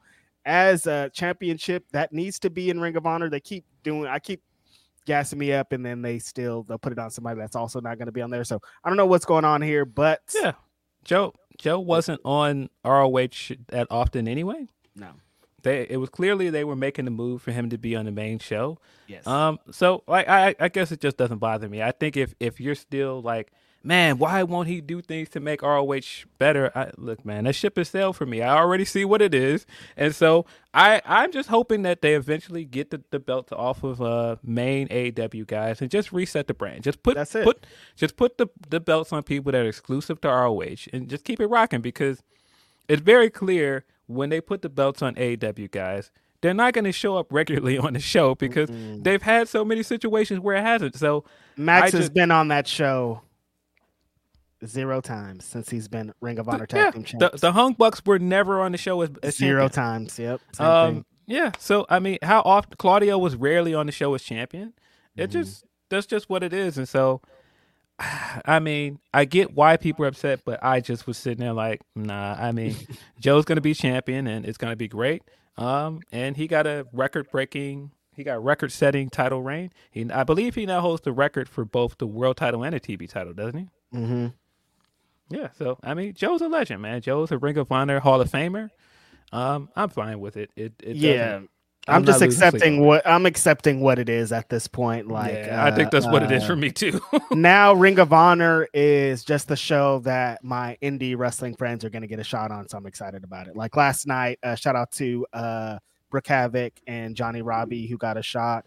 Shout out to the homie was on. The other homies were on TV, TV. But anytime that they have like cool independent wrestlers on there in the local market, that's what it's about now. It's not about like the, I've seen a bunch of people when they were talking about the CW deal of like they should have put a Ring of Honor on there. I'm like, it's not. That's not what this is, you guys. Like, stop. Nah.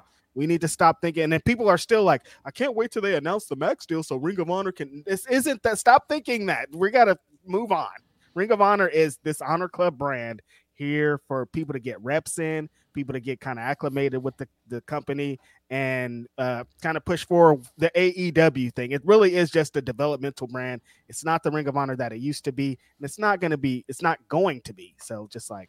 Yeah, I, I wanted to improve. They they have people back there that cl- care about Ring of Honor, um, but the product is just not where I want it to be. And I think you know if you look at this move, it definitely kind of shows you what um, they think of Ring of Honor. It's just a good wrestling show with good wrestling matches. Do you like Sure. that? All right, here you go. I mean, like I said, I, I'm not all that upset about it, but I definitely saw a lot of people tweeting and ranting and being upset about it. Um, I get it. I'm just not in that place. I, I, I see the story. I see the vision. Um, of course, it ties in with the devil stuff. Um, So uh, you think Samoa Joseph is gonna be the champion at World End? I think he's gonna win. Damn, Jay belt. White, bro. What about Jay White? He has been written off. Jay White's losing, man. I've been saying that for weeks. He's losing. Um, it's very clear that he's losing, and I believe that Joe's gonna win by the end of the year. Um, I Him coming in creeping this week after the that attack, like, bro.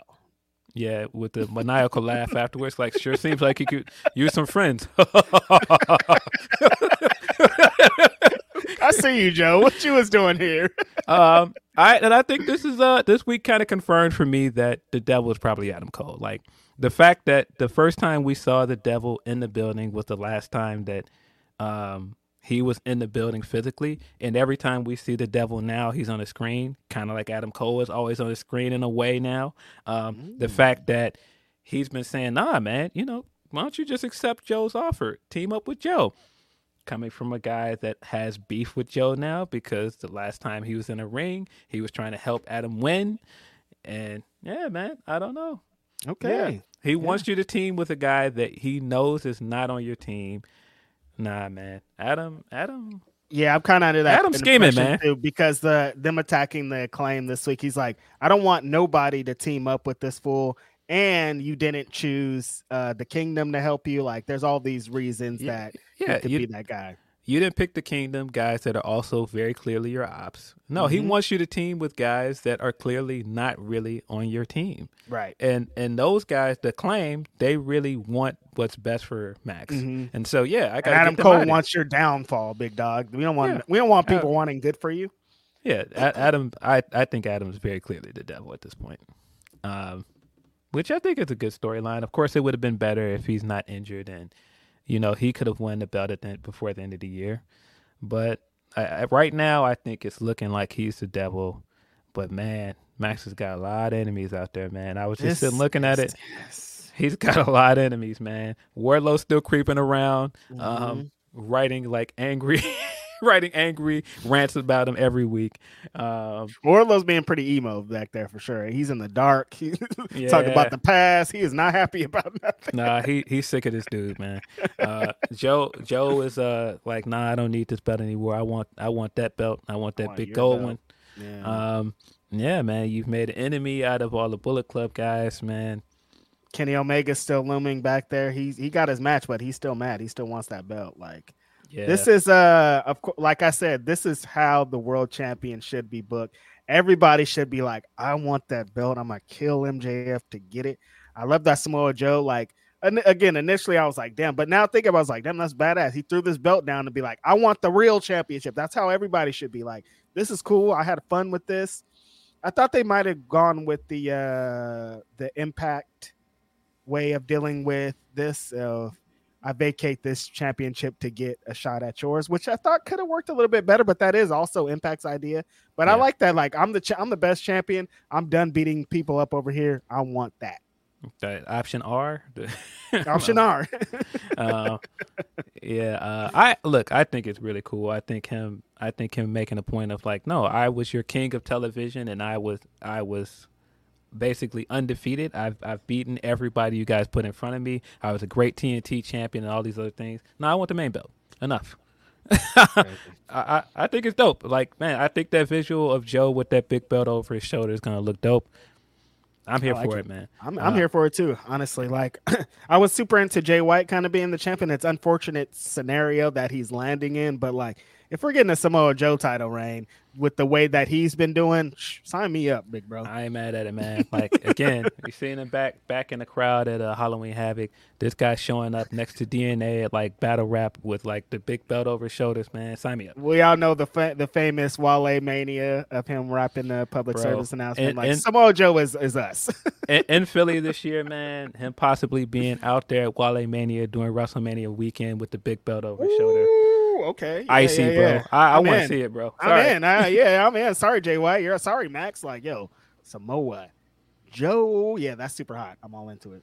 Yeah, I, I'm here for it, man. As a big Joe fan, I want to see it, man. I wanted Jay White to win as well, but it feels like the Joe thing is happening. circumstances. Yeah. Uh, let's get into a couple of super chats. Uh, Irene C says continuous investments in their under 35 roster should be the work slash optics AEW is putting forth right now. Keep Flair, Jarrett, Big Show, etc. off my TV. Yeah, I felt like that was definitely the thing that I took away from the opener of Dynamite this week. Um, sorry, we didn't really answer your question about that. Um, now that I think about it, we didn't answer your question about the feel of Dynamite. This Oh week. yeah, yeah. We th- this Uh, kind of ties into that, so that works. But uh, yeah, I, I definitely feel like the opening match drove home the point that they should be focusing more on younger talent and mm. not so much on the older guys. And I mean, I think AEW has done a great job of bringing in veterans and giving them like a second chapter. Like when you think about what they've done for like Billy Gunn mm. and, and Christian Cage and mm-hmm. even Bryan to a degree. Yeah. Um, like they've done a great job with veterans, but at the same time, the thing that made AEW so refreshing when it started is that this is a new promotion with new faces, alternatives. I mean, Cody came in straight out the gate saying "fuck the attitude era," like, Yeah. and so to go from that to now being like a nostalgia show where you can see guys like Paul White and Ric Flair and all these guys, like, all right, well, it's not as it's not as much of an alternative as it used to be. Um, so I agree. I think that they should focus more on new talent. Um, it did very much feel like Max was trying to drive that point home on his own. Uh, he kept trying to get Chance started during the match, and the match was good. Um, I thought it could have been a little bit longer, but also after the match, getting in the camera and saying this basically like this is a young man's promotion. I'm like, I feel you, Max, as champion. You're probably one of AEW's best success stories in terms of like homegrown guys, um, even though he's technically not a homegrown guy. But you know what I mean. Uh, it just I get it. I get it. Also, the X, the double XL um, photo shoot he did was also fire. But I think that your company's got to make that same con- concentrated effort, man. Right. Yeah, I think uh as far as the optics go, I think this is kind of uh what AEW needs to get into what they got into this week on Dynamite. Just give us super fire matches and just tell stories around them. That's all we really want. It's not really that complicated like and you don't have to stretch so far out of the realm of whatever you were doing storyline wise to mix it up like how they did Swerve and Penta this week. Like it Yeah. ties into all the story, it ties into everything that's going on. But at the core of it, it's just a super badass match that we we get to see. So we get to see this badass match. They're still telling stories. They got back to basics with a lot of that. The Joe and Keith Lee match was badass too. Yeah. A lot of just great work. Max and, and Daniel Garcia, just like put a dope match on, have the match, tell a story around it, and that's what brought us to AEW, an alternative. Like it's pro wrestling, so there's always going to be some kind of nostalgia acts, and we all know kind of like the Yeah. history of Tony Khan. He's a he's a big, you know, '90s, '80s wrestling fan, so there's always going to be elements of that. But yeah, at the forefront of this needs to be the Daniel Garcias, the the the MJFs, the Dante and Darius's, the Hooks, the those people that are going to be the future of the in 10 years we are not going to see Flair and Jarrett and Big Show we're going to see Dante Yeah. and Hook and Danhausen or whatever you know Yeah, and I mean they've done some good things. Like I mean, boy, that reaction Julia Hart got on Wednesday. Julia Hart's out of here They've done a great job of like doing the long term character building with her,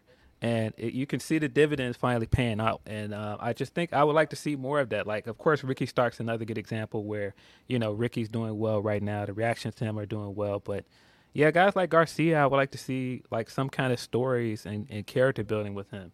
Um, yeah, the dance and stuff is over, but man, get him into some storylines, man. Same thing with Lee, man. Where's Lee Moriarty, man? Get some Yeah. of these yo- younger guys on TV more.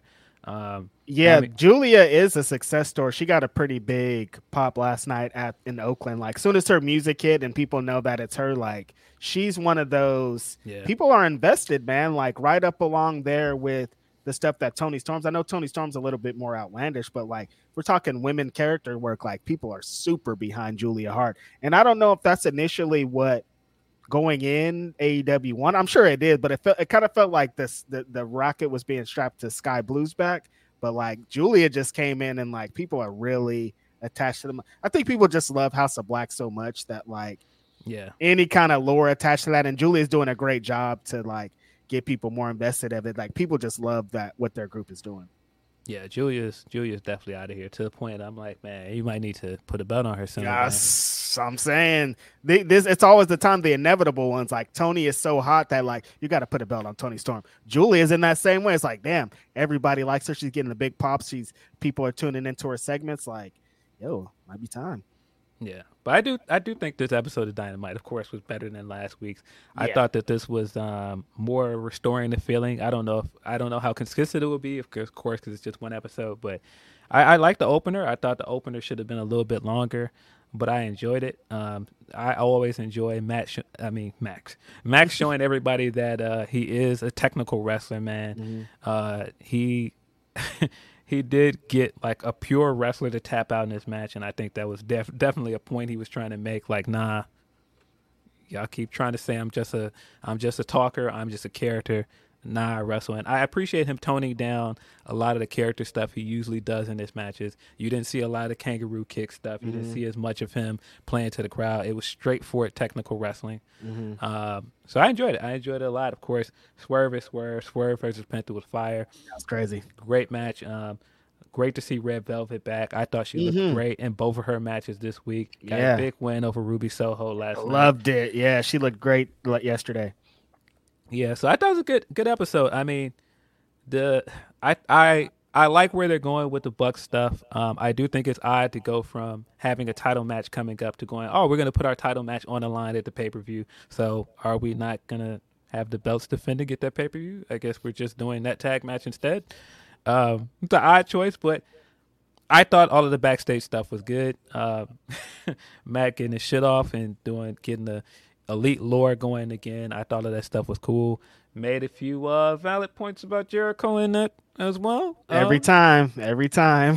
made a few valid points. Um, but I, I like where they're going with this. Um, I think that that match is a big match that feels like it belongs on a full gear card. Um, yeah, I think that this match, this this uh, this week's was definitely a big improvement. I I enjoyed the Toni and, Sh- and Shida stuff as well. I thought this was a strong week for the women. Yeah. Um, in in particular, um, being the match, being the build for the the pay per view match with Shida and um, and Toni. I thought Toni is, as usual, really good at the character stuff. Um, I thought the introduction of uh, Mariah was good as well. Um, of course, we got that news as well that Oh yeah, let's get into it. Mariah officially debuted la- on Wednesday. I was about to say last night, not Rampage, but How you feel about uh because the, the the debate this week is how they intro- introduced her. And I thought it was fine. I, I liked it. I thought it was a smart way to introduce her because you weren't going Right. to bring her straight in and have a match. I know people were like, "Oh, put two matches on Dynamite."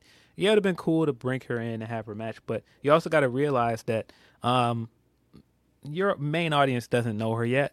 Yeah. So you got to get to that point, and I thought bringing her in and attaching her to one of your hottest acts in the division makes a lot of sense.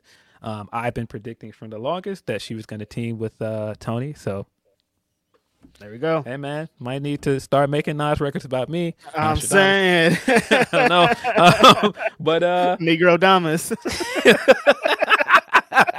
classic Dave Chappelle skit so as well. classic. uh, but no, I thought that this was a smart way to debut her because you're gonna you're already uh, uh, putting her in the midst of a storyline with uh, Toni and Shida, and then you're aligning her possibly with, like I said, one of the biggest acts in the division. I thought this made a lot of sense. I thought, uh, of course, adding her in this position with RJ, and RJ is going to do a great job of, you know, accentuating the character stuff with her. So I liked it. I enjoyed it. Yeah, I, I like that uh kind of what you said that like a lot of the fan base doesn't know who she is, but also there are a certain sam- section of their fan base who does know who she is. So she she can just come out and be like, This is Mariah May. I was in stardom. I'm this person. I'm all this. So there are certain that do know, but then there's this other side that doesn't know. So connecting her to the hottest character you have is probably perfect. And she's gonna kill it immediately when she goes in. So I think just like there everything is a case by case. Some people should be debuted. Uh, they should come out to the crowd, maybe run in on somebody, or we should announce their date or something. And some people should come in like this. Like I think everything could be different. It doesn't have to be the same. Yeah. Um, definitely makes me worry for Shida going into this pay per view. Because uh, you know she needs some friends out there, and it seems like Toni might have a friend in her corner now. Mm. Um, I, I like the way that they've handled the split of uh, the Outcast so far. I like the idea that Toni left, and on one level you got Saraya saying, "Man, she's not even a star," but then you have somebody that immediately came to the company that's like, "I came here for Toni Star. Storm. I came here to basically be an understudy to her. Like she went to Stardom, so I went to Stardom. She signed with AEW, so I signed with AEW. Um, I like that. I like that aspect of the story a lot. And with nothing, we should of course give it up. You said about Shida. We got to give it up to Shida because she's been hilarious in all the Toni Storm. Like her being super annoyed by everything that Toni Storm did. Like when she licked the pin this week, and Shida was like, oh, you, "You nasty," yeah. or when every time she comes out and Shida's like, "What the? f- I'm tired of her coming out here." It's just been perfect. Like, Yeah. You gotta, ah, Shida has been the MVP of this women's division. Every time she's called upon, she knocks it out the park. Um, so it's like also like, damn, maybe like it's not so bad that she could potentially lose the championship because damn, give the homegirl a break, man. Yeah, I I want to see her retain at full gear, but I of course would not be surprised if Toni wins. I thought Toni did a great job as well. If, for people that are like, "What is the character?" Kind of give me a synopsis of what the character is in that brief uh, contract signing where she was just where she was like, "What happened to you?" and she was just like, "You happened to me. You ruined everything." and it's just like, yeah, I didn't get to make history like you did, so I ha- I had to become history. I'm timeless, and it's just like, no, that uh, that's a perfect there's a perfect summary of what the character is. Um, I don't. I, I thought they did a great job with that. Um, it's like I said, I think Mariah's going to be a good piece to the puzzle as well. So we'll see. Toni Storm's in a great position though, Phil, because she could win or lose. Like the story could be told either way. Like if Shida does end up winning, Toni Storm can still tell a great story of being in despair of not winning the championship and trying to get back to it. But then if she does win, it's also a great story because then she's the crown queen again. So it's like Yeah. either way, she's winning. I think if she wins, um, I think it makes even more sense with the outcast split of like, no, you know, I didn't need those other two. Like I'm the star, and I am a three-time AEW Women's Champion. It's me. It's me. I got to understudy. It's me. I, I think that uh, I think that this can uh work out really good. And I I agree that Shida has added a lot to the feud. Um, just her facial expressions, her acting. I thought her English was very good in the contract signing um segment as well. Go figure, man. You give the women storylines, you give them character and motivations, people will be interested, man. Wow, I didn't I- think it worked like that. um, I, I thought they also did a good job of uh, building towards the TBS title match, where I Mm-hmm. assume the TBS title match is going to be for the pay per view. Looks like it's going to be a multi women match. Collision, some things happen. I won't give away any spoilers. Just watch the show tonight. Yeah, so looks like uh, we're building to maybe a four way. Um, so makes sense. Yeah, uh, the women's division is getting excited. This is all we want, man. Just keep ramping it up, giving us more segments. It's helping that Toni and Giulia are so over. Um, just like put more put, put more women in those positions so they can get over too. But yeah, Mariah May, very exciting eh, signing. Megan Bayne, very exciting eh, signing. I think like the future of this, Giulia is gonna be in the mix. I think too next year. Like the AEW definitely be in the mix of offering her a bag. Like the bag over there is going to be insane. But you know, potentially she could be here too. Like there's some things happening. Of course, always we'd be remiss if we don't mention her. She's out there somewhere. Mercedes, wherever you are, we miss you and we love you and we can't wait for you. But yeah, she's always looming out there. So it's like Wherever you are. we, got some good stuff coming. uh, but yeah, you, you mentioned the Megan Bayne thing. There was also some news this week that uh, Megan Bayne has been signed to a tier deal, um, and so um, I thought that that was uh, really smart the way they handled um, not just her injury, but when she came back from injury, she immediately went to the excursion with Stardom, and she looked Yeah. great with Stardom. Cooking over there. And so I, I look forward to her coming back because she's a unique character. Um, they don't have a lot of um, women of her size as well, Mhm. so I think she's going to do well when she comes back. I'm kind of salty She's that we star. I'm kind of salty we didn't get the Jade matchup by the time she came back, but I think that she's gonna do well. Like I still She think almost is kind of white Jade if we're keeping it a stack. White Jade is crazy, bro. White Jade is fucking crazy, bro. nah, that's that's, that's. White shade is crazy, bro. um, yeah, um, yeah. So I, I'm excited about Megan Bay. I think that there's some cool matchups for her. Like, uh, obviously, like her versus Statlander could be fire. Like, there's so much stuff she can do when she comes back, and you have you know other other wrestlers that worked on Stardom as well that I think she'll do well with. So. I, I'm excited about that signing. I liked her when she was with Beyond. I thought she was doing dope things with Willow. yeah, she's And, good. She's a big um, star, honestly. yeah, I like her presentation a lot. Um, I I'm excited for her to come back stateside eventually. Mm-hmm. Yeah, AW man, just keep giving it to us. Keep giving it up. That's all we want. Uh, let's get into a couple more super chats. Uh, Aaron Busby says, "Birthday on Monday. Happy birthday, Busby. What you doing, man? Shout me out. You you having a party out there in San Jose? Send me something. So just coming on here to shout y'all out. Uh, favorite War Games match from the NXT Black and Gold era.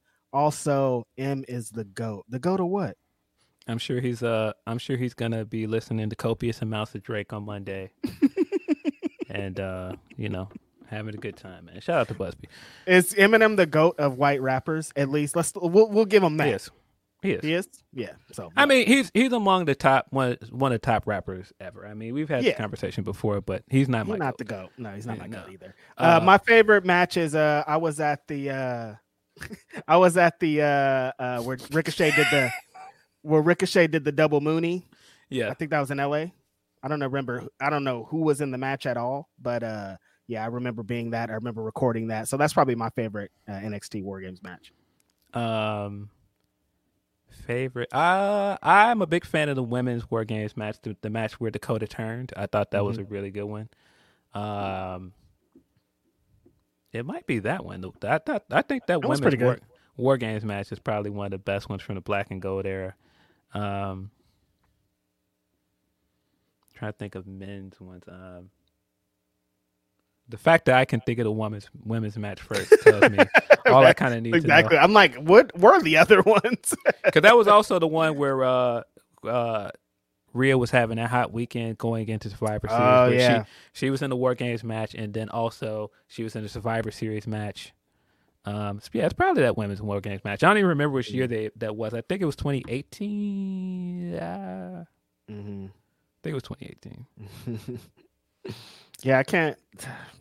This is this is where this is where uh, we always missed uh, Will Washington because he always remembers dates. Yeah, exactly. Uh, Damn.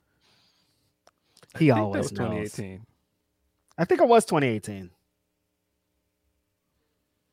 Yeah. yeah. but yeah, that's ours. Um, Chris says, when when do you think the devil will be revealed? Uh, uh, probably, probably whenever Max loses. I think there's gonna be like a scheme around it. Mm. That's what's going to be his downfall. You think? Yeah. Matter of fact, I don't think it was 2018. I think I'm wrong. I think it was 2019 because I think it was right before the pandemic. Oh, yeah, Yeah. Those, those blurry. I think I think it was 2019. Yeah. Hmm. No. But yeah, uh, attached to MJF losing the championship, I'd assume, whenever Yep. that is. Uh, then uh, Stan Mural says thoughts on AEW's Doja Cat promo. Yeah, we talked about it on here. It was, it was dope. I thought it was Yeah. a good look to uh, focus on the women for once and give them a Mm-hmm. big promotional moment. I thought it was cool. And Doja's um, having a great year, has a great album out, and women looked very excited about it. So, yeah, They it was dope. played it uh, two or three times last night on the Big Tron, and I liked it. It looked even better on there. So yeah, I think it's a really dope collaboration, and I hope they just do more stuff like that. It just, it just, Yeah. the energy of it is just cool, and you know to feature those women. And the funniest part is like those women aren't even really the focal point of AEW's women division at the moment. Uh, I mean, it's Toni and Shida, but like for the most part, it's like there's kind of a new guard of women's wrestling, which I think is really dope to see. But yeah, super dope promo. Yeah, they had uh had Britt in it. Of course, Britt is uh has been in Chicago doing promotion for um the sh- the new uh, Thanksgiving Eve episode coming up. So I know she was at NBC. She did another uh uh interview somewhere in Chicago. So yeah, you know, it's Britt. Britt is going to be It's a part of all of the big promotional stuff. So it made sense. It's Britt. Uh, Saraya was also in there. So no, I, I mean, it kind of is all of the women that are like, like the focal point of the division. Willow was Mhm. in there as well. Willow, Willow Yeah. looked great. Ten out of ten. No complaints. No, no, no reshoots. You did it. I would have No just put the whole video Willow if it was me, but that's just me. Uh, our homie Reggie Simmons says, "Reg, you are right. Chicago and Oakland got similar vibes. I lived in the Make, Lake Merritt area for a year and felt right at home. Much love to the town. I live in the Lake Merritt area, so yeah, it like really, it, it just all hits. Shout out to Reggie Simmons, dope for submitting to us, and that's all of our super chats Yeah, I for think now. Think we've got some humper chats left. Um, I hit this bizarre, bizarro Big one while uh, DNA was here. Uh, from Wonga, he says, "Good day, Grapsy fellas. Uh, the Heat won a few games. Uh, Loki season f- finale, Marvel's movie, uh, the credit scene, and uh, New Japan updating their streaming setup and release of the app. It's been a good week. Uh, yeah, we got a lot of uh content. Um, I thought uh the Loki season finale was good. I'm assuming that's the series finale. Um, really really good episode. Really good show i think. If if you're looking for any disney plus marvel show that i feel like gets the stamp of approval i think that's the best marvel disney plus show. Um There you go. it's not long. It's like six episodes for both seasons so 12 episodes total Watch that in one day.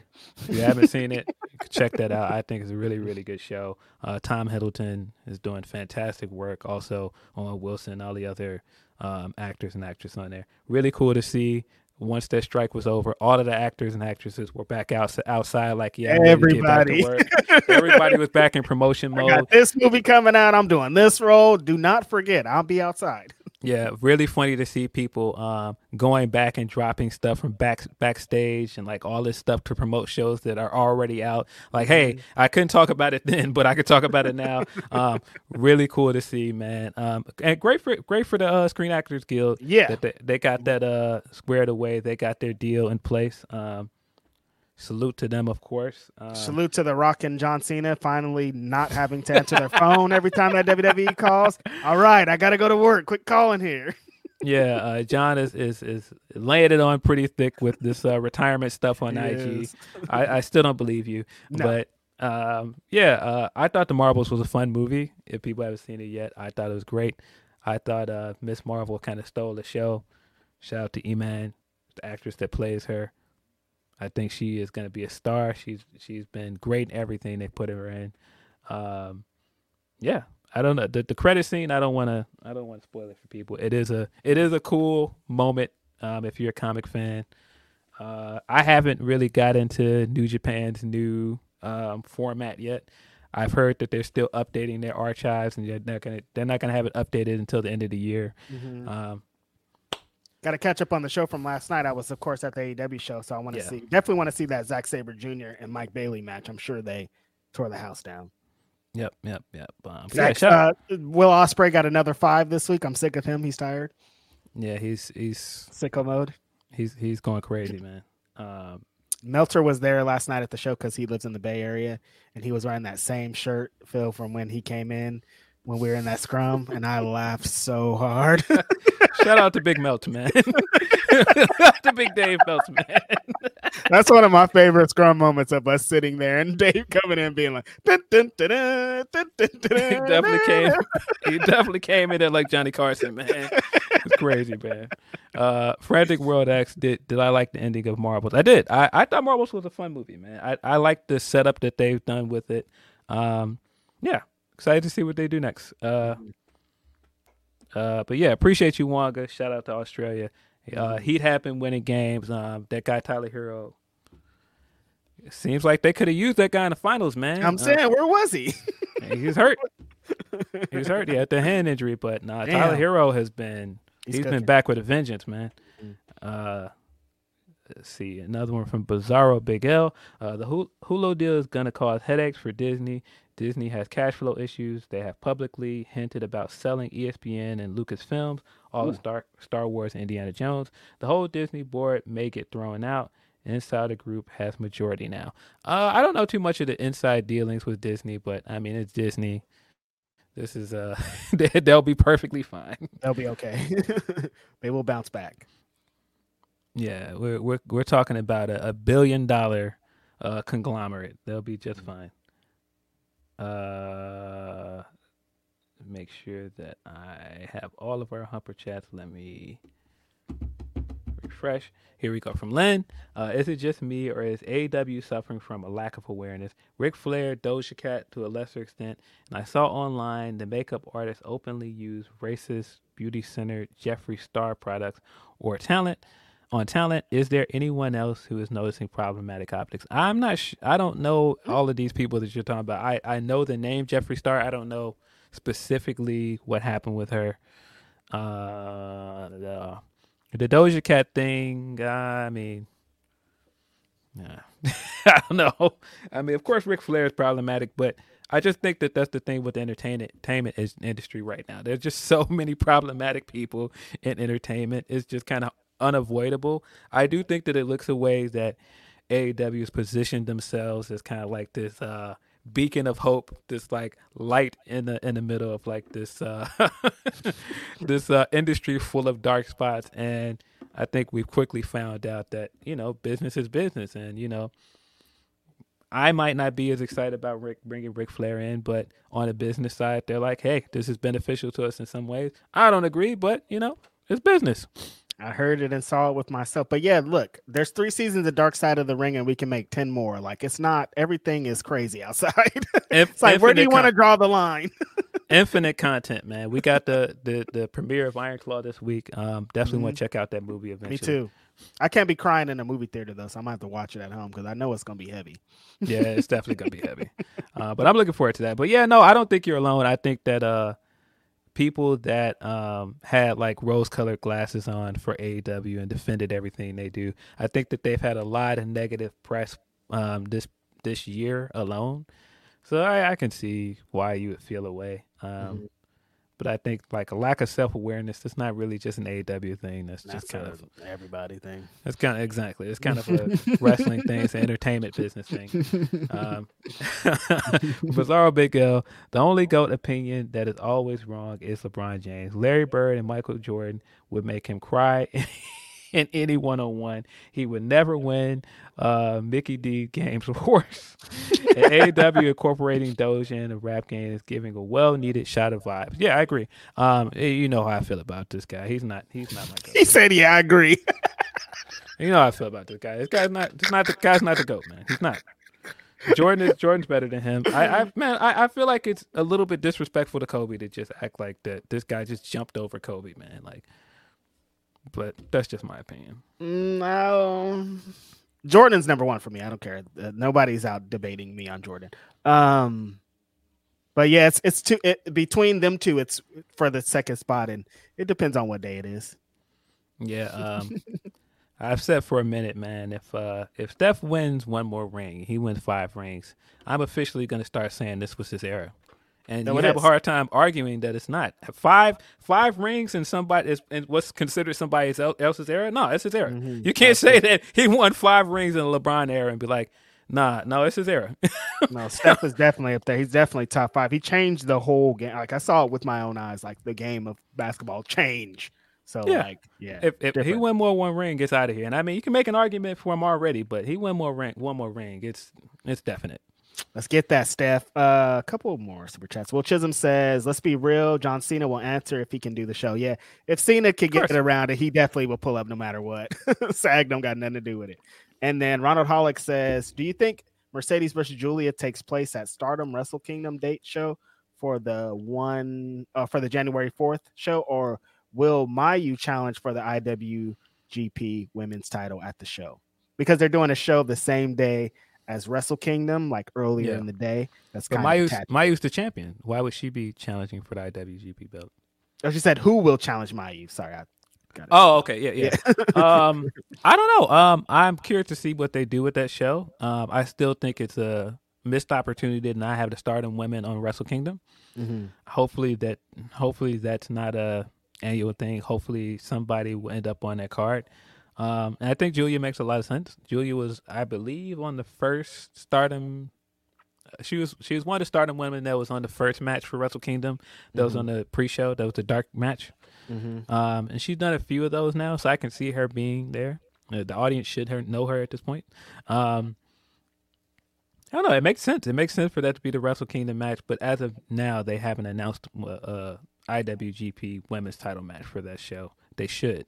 Um, yes, like I like this. I like what they're doing, but I think that is kind of a better representation, having at least one match on the big show. But I mean, you know, politics as Yeah, usual. uh, Yeah, I I don't know who's going to challenge Mayu. I think it's a shame that that belt started so hot and it's lost a lot of momentum because they kind of established another belt that kind of serves the same purpose. So I don't Mhm. really get it, but I don't know, man. Hopefully Mayu gets a, a big match for that that show. Um, right now, I'm not sure it'll be. right. Um, I did see Athena saying that she would be interested. I think that match makes a lot of sense. Mm-hmm. Uh, and then Will Chisholm also says, "Here's how you know Giulia's going to WWE when Stardom starts getting them titles off of her."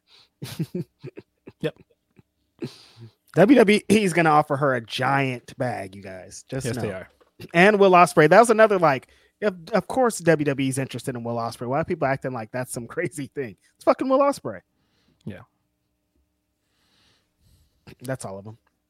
Appreciate y'all for su- submitting super chats. Appreciate y'all for submitting number chats. Appreciate y'all for everything, man. Y'all are super dope as always.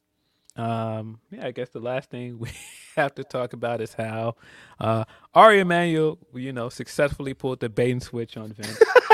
Vince, Vince is selling a big, successfully, man. Crazy. yeah, Vince is selling a big stunk, a big uh, chunk of his stake, uh, stock. Why am I stammering all over?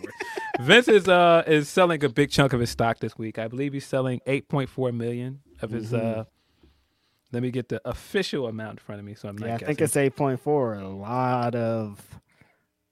They really got this old man, Phil. Got him. They saw him coming. Ari Ari was like, "All right, man, look, you know, come on in. We want uh, we want Vince. Uh, we we want him to be a big part of uh, uh of the vision uh behind this company when we bring him in. And then all of a sudden it was like, ah, well, you know, that Vince guy, we don't want him. Yeah, it's like, want hey, got this sell. And I mean, how this went, of course, if people don't remember, is that um when they were first uh, initiating the sale. Vince was like, I don't want to sell to anybody that doesn't understand that I'm. It's a package deal. If you Mhm. bring, me- if you if you buy WWE, I'm coming with it. Mhm. Um, and they bought, and right after they were like, uh, Vince is a detriment. We don't want that guy. What did they say in that in the, that official form that he's a risk factor? yes. um, yeah. So the the official amount is right. Vince is, plans to sell 8.4 million shares in TKO, which is valued at 700 million dollars. Oh my Um, god. That is nearly 25% of the current holdings in the company. Um, so you know, when you hear that, that definitely seems like they're diluting, you know, his control and his voting power over there. Um, again, I can't say that we know the truth behind why that's happening, but I don't think it's a coincidence that Ari said what he said, and all of a sudden this is happening. That's a big, big chunk of stock. 8.4 million um, shares It's a lot of stock. Um, um, It, it must be pretty wild for Vince. Like, man, Phil, my entire life, my entire wrestling fandom has been Vince McMahon in the WWE. His business holding, his dealings, all the stuff surrounded that. And for him, the the pizza, somebody out pizza the hut, and that's like, I've never seen the pizza get out hutted, and it finally did. And for him to already to be kind of like stunting on it because he like made a deal to like he's making like it's not just like they took his company and we're like we're doing making it this like no they're take they took his company and they're making it even bigger than he could have imagined it. Must be crazy to watch from the outside. It feels like he's on the outside now. And your son-in-law or whatever position he's in at this position is like leading the creative thing. Like you're out of here. We got you. Yeah, nah, definitely got um bigger slime came in the building and out slimed you. um, bro, definitely got out slimed. And Ari was just like, nah, man, you know, we're we're making more money. All of a sudden it's we're going worldwide. We're doing what Nick Khan has already said he wanted to do. We're announcing shows in Australia. we out of here We're out of here. And, and so and then on top of that, like when you look at the product, this is definitely Triple H book stuff. Like, Oh, yeah. nah, putting putting IYO and Kairi and Oscar together is definitely Triple H's move. That that has Triple H written all over it. One million percent. I could not see Vince McMahon being. I'm seeing Tozawa on T. I'm like, this, This Vince is- McMahon is at home, big bro. He is Bro. not at these shows. We got we got uh we got Nakamura versus Tozawa on TV. Yeah. I mean, even the main event of Raw, like Sami versus uh Rollins, that Right. that that's a Triple H main event, bro. Mhm. That's Triple H main event as hell. So yeah, it's I mean, like we're yeah. seeing it with our eyes. That's what's even crazier about it. So it's like I still can't believe it that Vince McMahon isn't the leader of that company, but it's been really exciting to see all these developments. It's hilarious. It is crazy because I mean we went through like so many different um peaks and valleys with this. Like we went from him retiring, then he's coming back, and it's like, all right, we're selling. But I like I couldn't even imagine, you know, a world where he's selling and he's not a big part, and then he's just like, oh well, I'm part of the sale. And it's like, oh man, we're never getting rid of this guy. um, and then you know, Ari was like, ha ha ha, yes we are. You thought he thought we are getting rid of this guy. Actually, uh, remember when I told you we wanted him to be our mascot? He's kind of a risk factor. Like, let's switch this up on here. it's crazy, man. His company, but the beat somebody out Pizza the Hut, and I got to respect that, man, because this company for so we've been hearing for a lot of years that oh, the potentially they're going to sell, they're going to do this, you're going to do this, and I always thought they would never sell because no one's going to be able to get this guy out, but somebody did it, and shout out to him, shout out to Nick Khan, shout out to Triple H, they all uh, made this happen. yeah, it, it's. I mean, the fact that like you don't hear nothing from Steph no more. Like you don't hear Steph linked to nothing no more. Um, it's basically just like Nick Khan is is uh slid in and Triple H is in creative and Ari was like, yeah, this is the move. We out. I see Shane at least putting the battery in his son's back. He's like, look, go over there and talk that mess. Say that you're going to be the next. You're gonna be Roman Reigns, like nepotism. We out here in these streets. Like, we gotta get something in here because they getting your boys out of here. They're definitely trying to uh groom their nepo baby up uh, up up and slide him in here, man. you know what time it is, bro. Hey, go say grandpa, blah, blah, blah. Get up in there so we can run this. Yeah, uh, yeah, it's just crazy Declan. to watch. Yeah, Declan. Declan. We're never gonna get rid of him. He's like, oh, the Triple H's daughter too. No, we out in these streets. You know, Triple H's daughter is gonna be world champion for sure. That's a guarantee. Uh, yeah, man, just wild, man. Like that. I mean, just the value of that stock alone, just seeing it's like this is just crazy, man. Like, Yes. I mean, even. I mean, yeah, it's his company, so I mean, it isn't that crazy to think about. He owns that much stock, and he's not even selling all of his stock. Mm-mm. Um, But eight point four million is a lot of stock, man. It's a bag, A couple bags, Crazy. Um, twenty five percent. Yeah, I, I, man, again, just going back through the timeline of this, I never thought we would get a Vince McMahon retirement announcement. No, But we got a Vince McMahon retirement announcement, and then months later, he just was like, "Nope, I'm back. no, I'm just kidding. I'm here." Um, and then it was like, "All right, we're selling," and I was like, "I'm selling." Then all of a sudden, well, we are selling. And it's just, just like th- this whole timeline is just wild, man. And Vince is just like, I got this cane now. I'm old. I'll be walking down these streets. Got Yeah, he's- mustache. He's out here looking like uh, he's looking out here looking like al Ghul and hanging out with um with Undertaker, man. I don't know what's going on, man. That's wild. This is the wildest I don't timeline. what's going on, man. this is the wildest timeline. Let's get into a few super chats before we get up out of here. Aaron Busby says, "I told y'all back when he came to the when Told y'all back when he came back to the company, the universe was going to handle him. Sure, he got his dough, but he lost one thing that he craves the most: power." Plays Big Rich Town. Nah, I, he's still doing just fine, man. I mean, that's a lot. That's a big chunk of his st- uh, stock, but I don't even think that's like half of it. I think it's around 30, 40% of his stock. So He he's- got bags. He's good. So he's still just fine, but um, it is funny that, like I said, Ari did basically pull a bait and switch on him, man. I don't think Mm-hmm. that this means he got his comeuppance Busby, but it is wild that he kind of got he kind of got got. He's definitely in a different position than he assumed that he would be in. I'm sure. You know. yeah. And then we got a couple from Will Chisholm. Uh, I think people are acting surprised about WWE wanting Will and Giulia because they think Vince is still booking and he would want them there. Triple H Yeah. loves wrestlers like Will and Giulia. Yeah, exactly. Kind of Right. uh, on the backs of what we're saying. Putting on show, we see uh, Rollins and Sami Zayn in matches. We're seeing Nakamura and Tozawa. Like we know what time it is. It's a different, a different thing going on here. Yeah. Oof.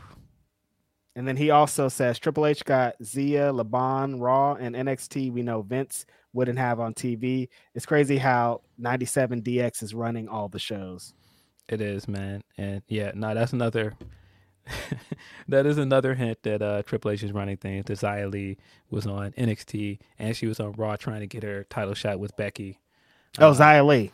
Yeah. I was like, well, I don't know what Zia Laban is. Xia Li on Raw. Shout Yeah. out to Will Chisholm. Appreciate you, Will Chisholm. You submit a lot of super chats. You're very active, and thank you for the support, brother. Yeah, appreciate you. Uh let me uh double check to see if we have any humper chats left. Uh no no no no no. A lot of wrestling. We got into it. Yeah, a lot of wrestling. Um Ra's al Ghul. that one did get me good. nah, man. People that are, are making their Lazarus pit jokes, like it does feel like this guy is getting in a Lazarus pit, because he just he just somehow keeps coming back, man. I don't know what's going on, man. he just keeps coming back. Um, yeah, that's all our humper chats as well. Um, yeah, man. But what a what a dope episode. Again, Yeah. appreciate DNA for coming through. Um, appreciate you guys for supporting as always. Yeah, I think that, that's it, man. Y'all are dope. Uh, we got. I don't got nothing to promote. Catch us every Saturday here Got nothing to- on Grapsody Podcast. Righteous Reg, Philip Lindsey. Best time. This is such a fun podcast today. I'm so excited to talk to DNA again. Shout out to DNA for coming through, and shout out to y'all for uh, submitting super chats and everything, and being active as always. Y'all are so dope. Yeah, I, I got a good laugh this week because I saw Will um, post that uh, GIF of, of himself from the Grapsody intro Yeah. and had his name on it. And people were like, Does that mean he's going to be on a Saturday episode? I was like, I don't nah, think, this, I don't think that so. means like, I mean, if so, then um, he, he's on something that we don't know Like, you 'cause we did not talk about to this guy about it at That's what I all. was. I was like, this is a surprise to me if this is if, if he's showing up on Saturday, we do not know about it. And shout out to Will. He yesterday before we get out the pod, he called me with the blackest phone call he's called yet. I was like, "Oh, I know my friend's gonna show up here for their wrestling show in town." So he he's supposed to show up at ten forty five, and so he calls me. I'm like, "Oh, Will's calling. What's up?" He's like, "Oh, yo, could you uh uh get a sponge? You know, uh, if you're black and you have uh, a certain toward head, there's a hair sponge that you use to get the curls on the hair." Will Washington called me to bring him a sponge. I was like, "This is the blackest." Conversation I think we've had so far. You're in Oakland, so it makes a lot of sense and it all like it made sense. And luckily, I didn't even have to go buy one because I had one because that's how black I am. And shout out to Will Washington, man. Good stuff. Good times. I hope he got home safe. I'll see you again next week. And y'all are dope. And I need to talk about uh, next week with Philip Lindsey too. Just talk about it here live on air. I'm driving to Full Gear next Saturday, so we got to move Grapsody to a different day. I'm saying it out loud because that's what life is like. Oh, which is funny because uh, my niece and nephew's birthday is next weekend, so um, might not. Yeah, it might might might not have an episode on that Saturday. Might be Friday or or Sunday. Yeah. We'll figure it out. yeah, Uh, exactly. But yeah, no, I I I don't want to think about what is the blackest conversation we've had on the phone. It's Oh, no. definitely not that. Um, I just can't even imagine what you consider like the blackest phone call we've had because Yeah. we've had wild phone call conversations. yes. Uh, but you know what it is. We appreciate you as always. You know, this has been Grapsody. I'm Phil Lindsey, Righteous Reg. We are out of here.